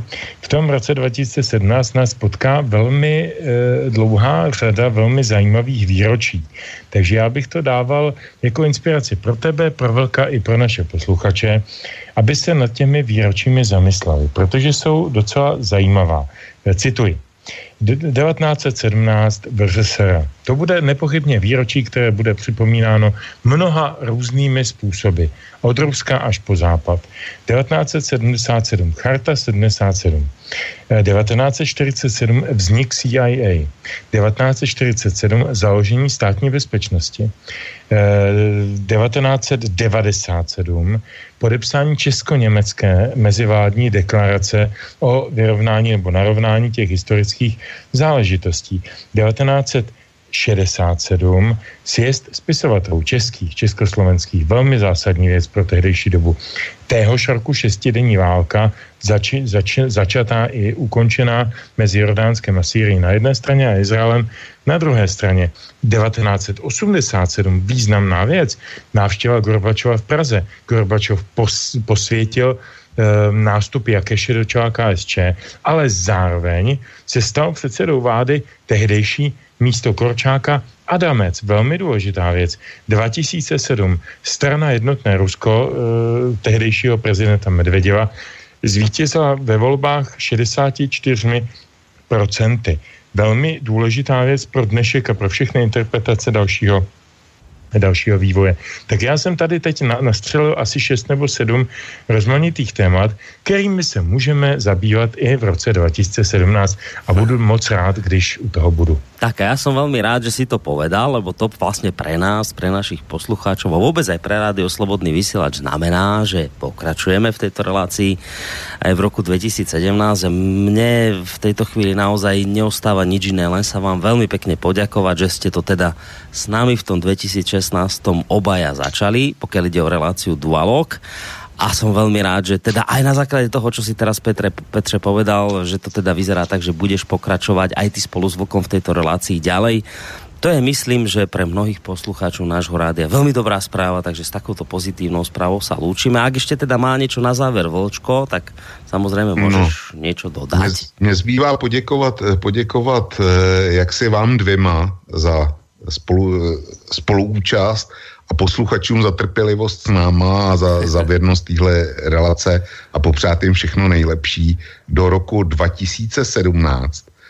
A popřát zejména to, aby ty dvě proroctví, který si dal a ten můj pesimistický komentář, aby, aby to byly mílky. Tak, veríme, že to tak aj naozaj dopadne. Hodně zdraví všem. Tak, my sa ešte s Vlkom zajtra počuť budeme, teda ešte v tom Přesně starom tak. roku z relácie Hodina Vlka, ale teda z relácie Dualog sa v rámci roka 2016 definitívne lúčime.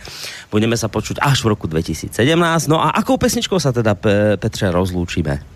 Tak jednoduše poslední písnička dnešního dne e, symbolizuje to, k čemu mnozí v průběhu dějin upínali rozmanité naděje.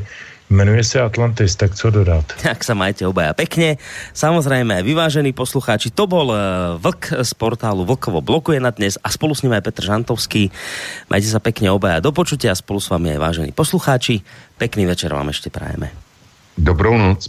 Dobrou.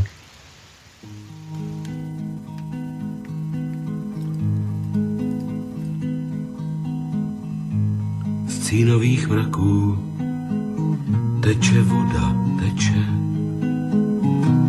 Opilý mocí chytají se slámky v rytířském znaku larva obaleče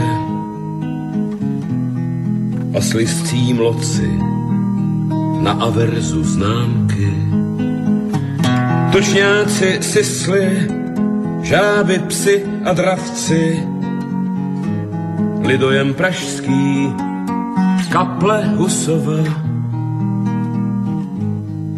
A paní pravda mlčí na podstavci, nemá a slepá, sádrová. Syn kreslí vlajky, vlhčí anilínku. Zapláčou ve mně trojbarevné křídy, na nebi krajky ze šedého zinku, za kopcem země, s erbem Atlantídy. Na známce svoj sík opletal a benka, Hejrovský Mozart s paní Miladou. A ještě jedna modrá podobenka, někdy i krále ukradou. Na nebi barva z větralého cínu společnost kavků upravuje zámek, kuklí se larva v pachu naftalínu a vůně čpavku halí sbírku známek. Tu Andrej Kmeď, onde Andrej Hlinka, Masaryk, Seifert, Palach, Martinů. Neopustím-li, zabíjí mi synka a opustím-li záhy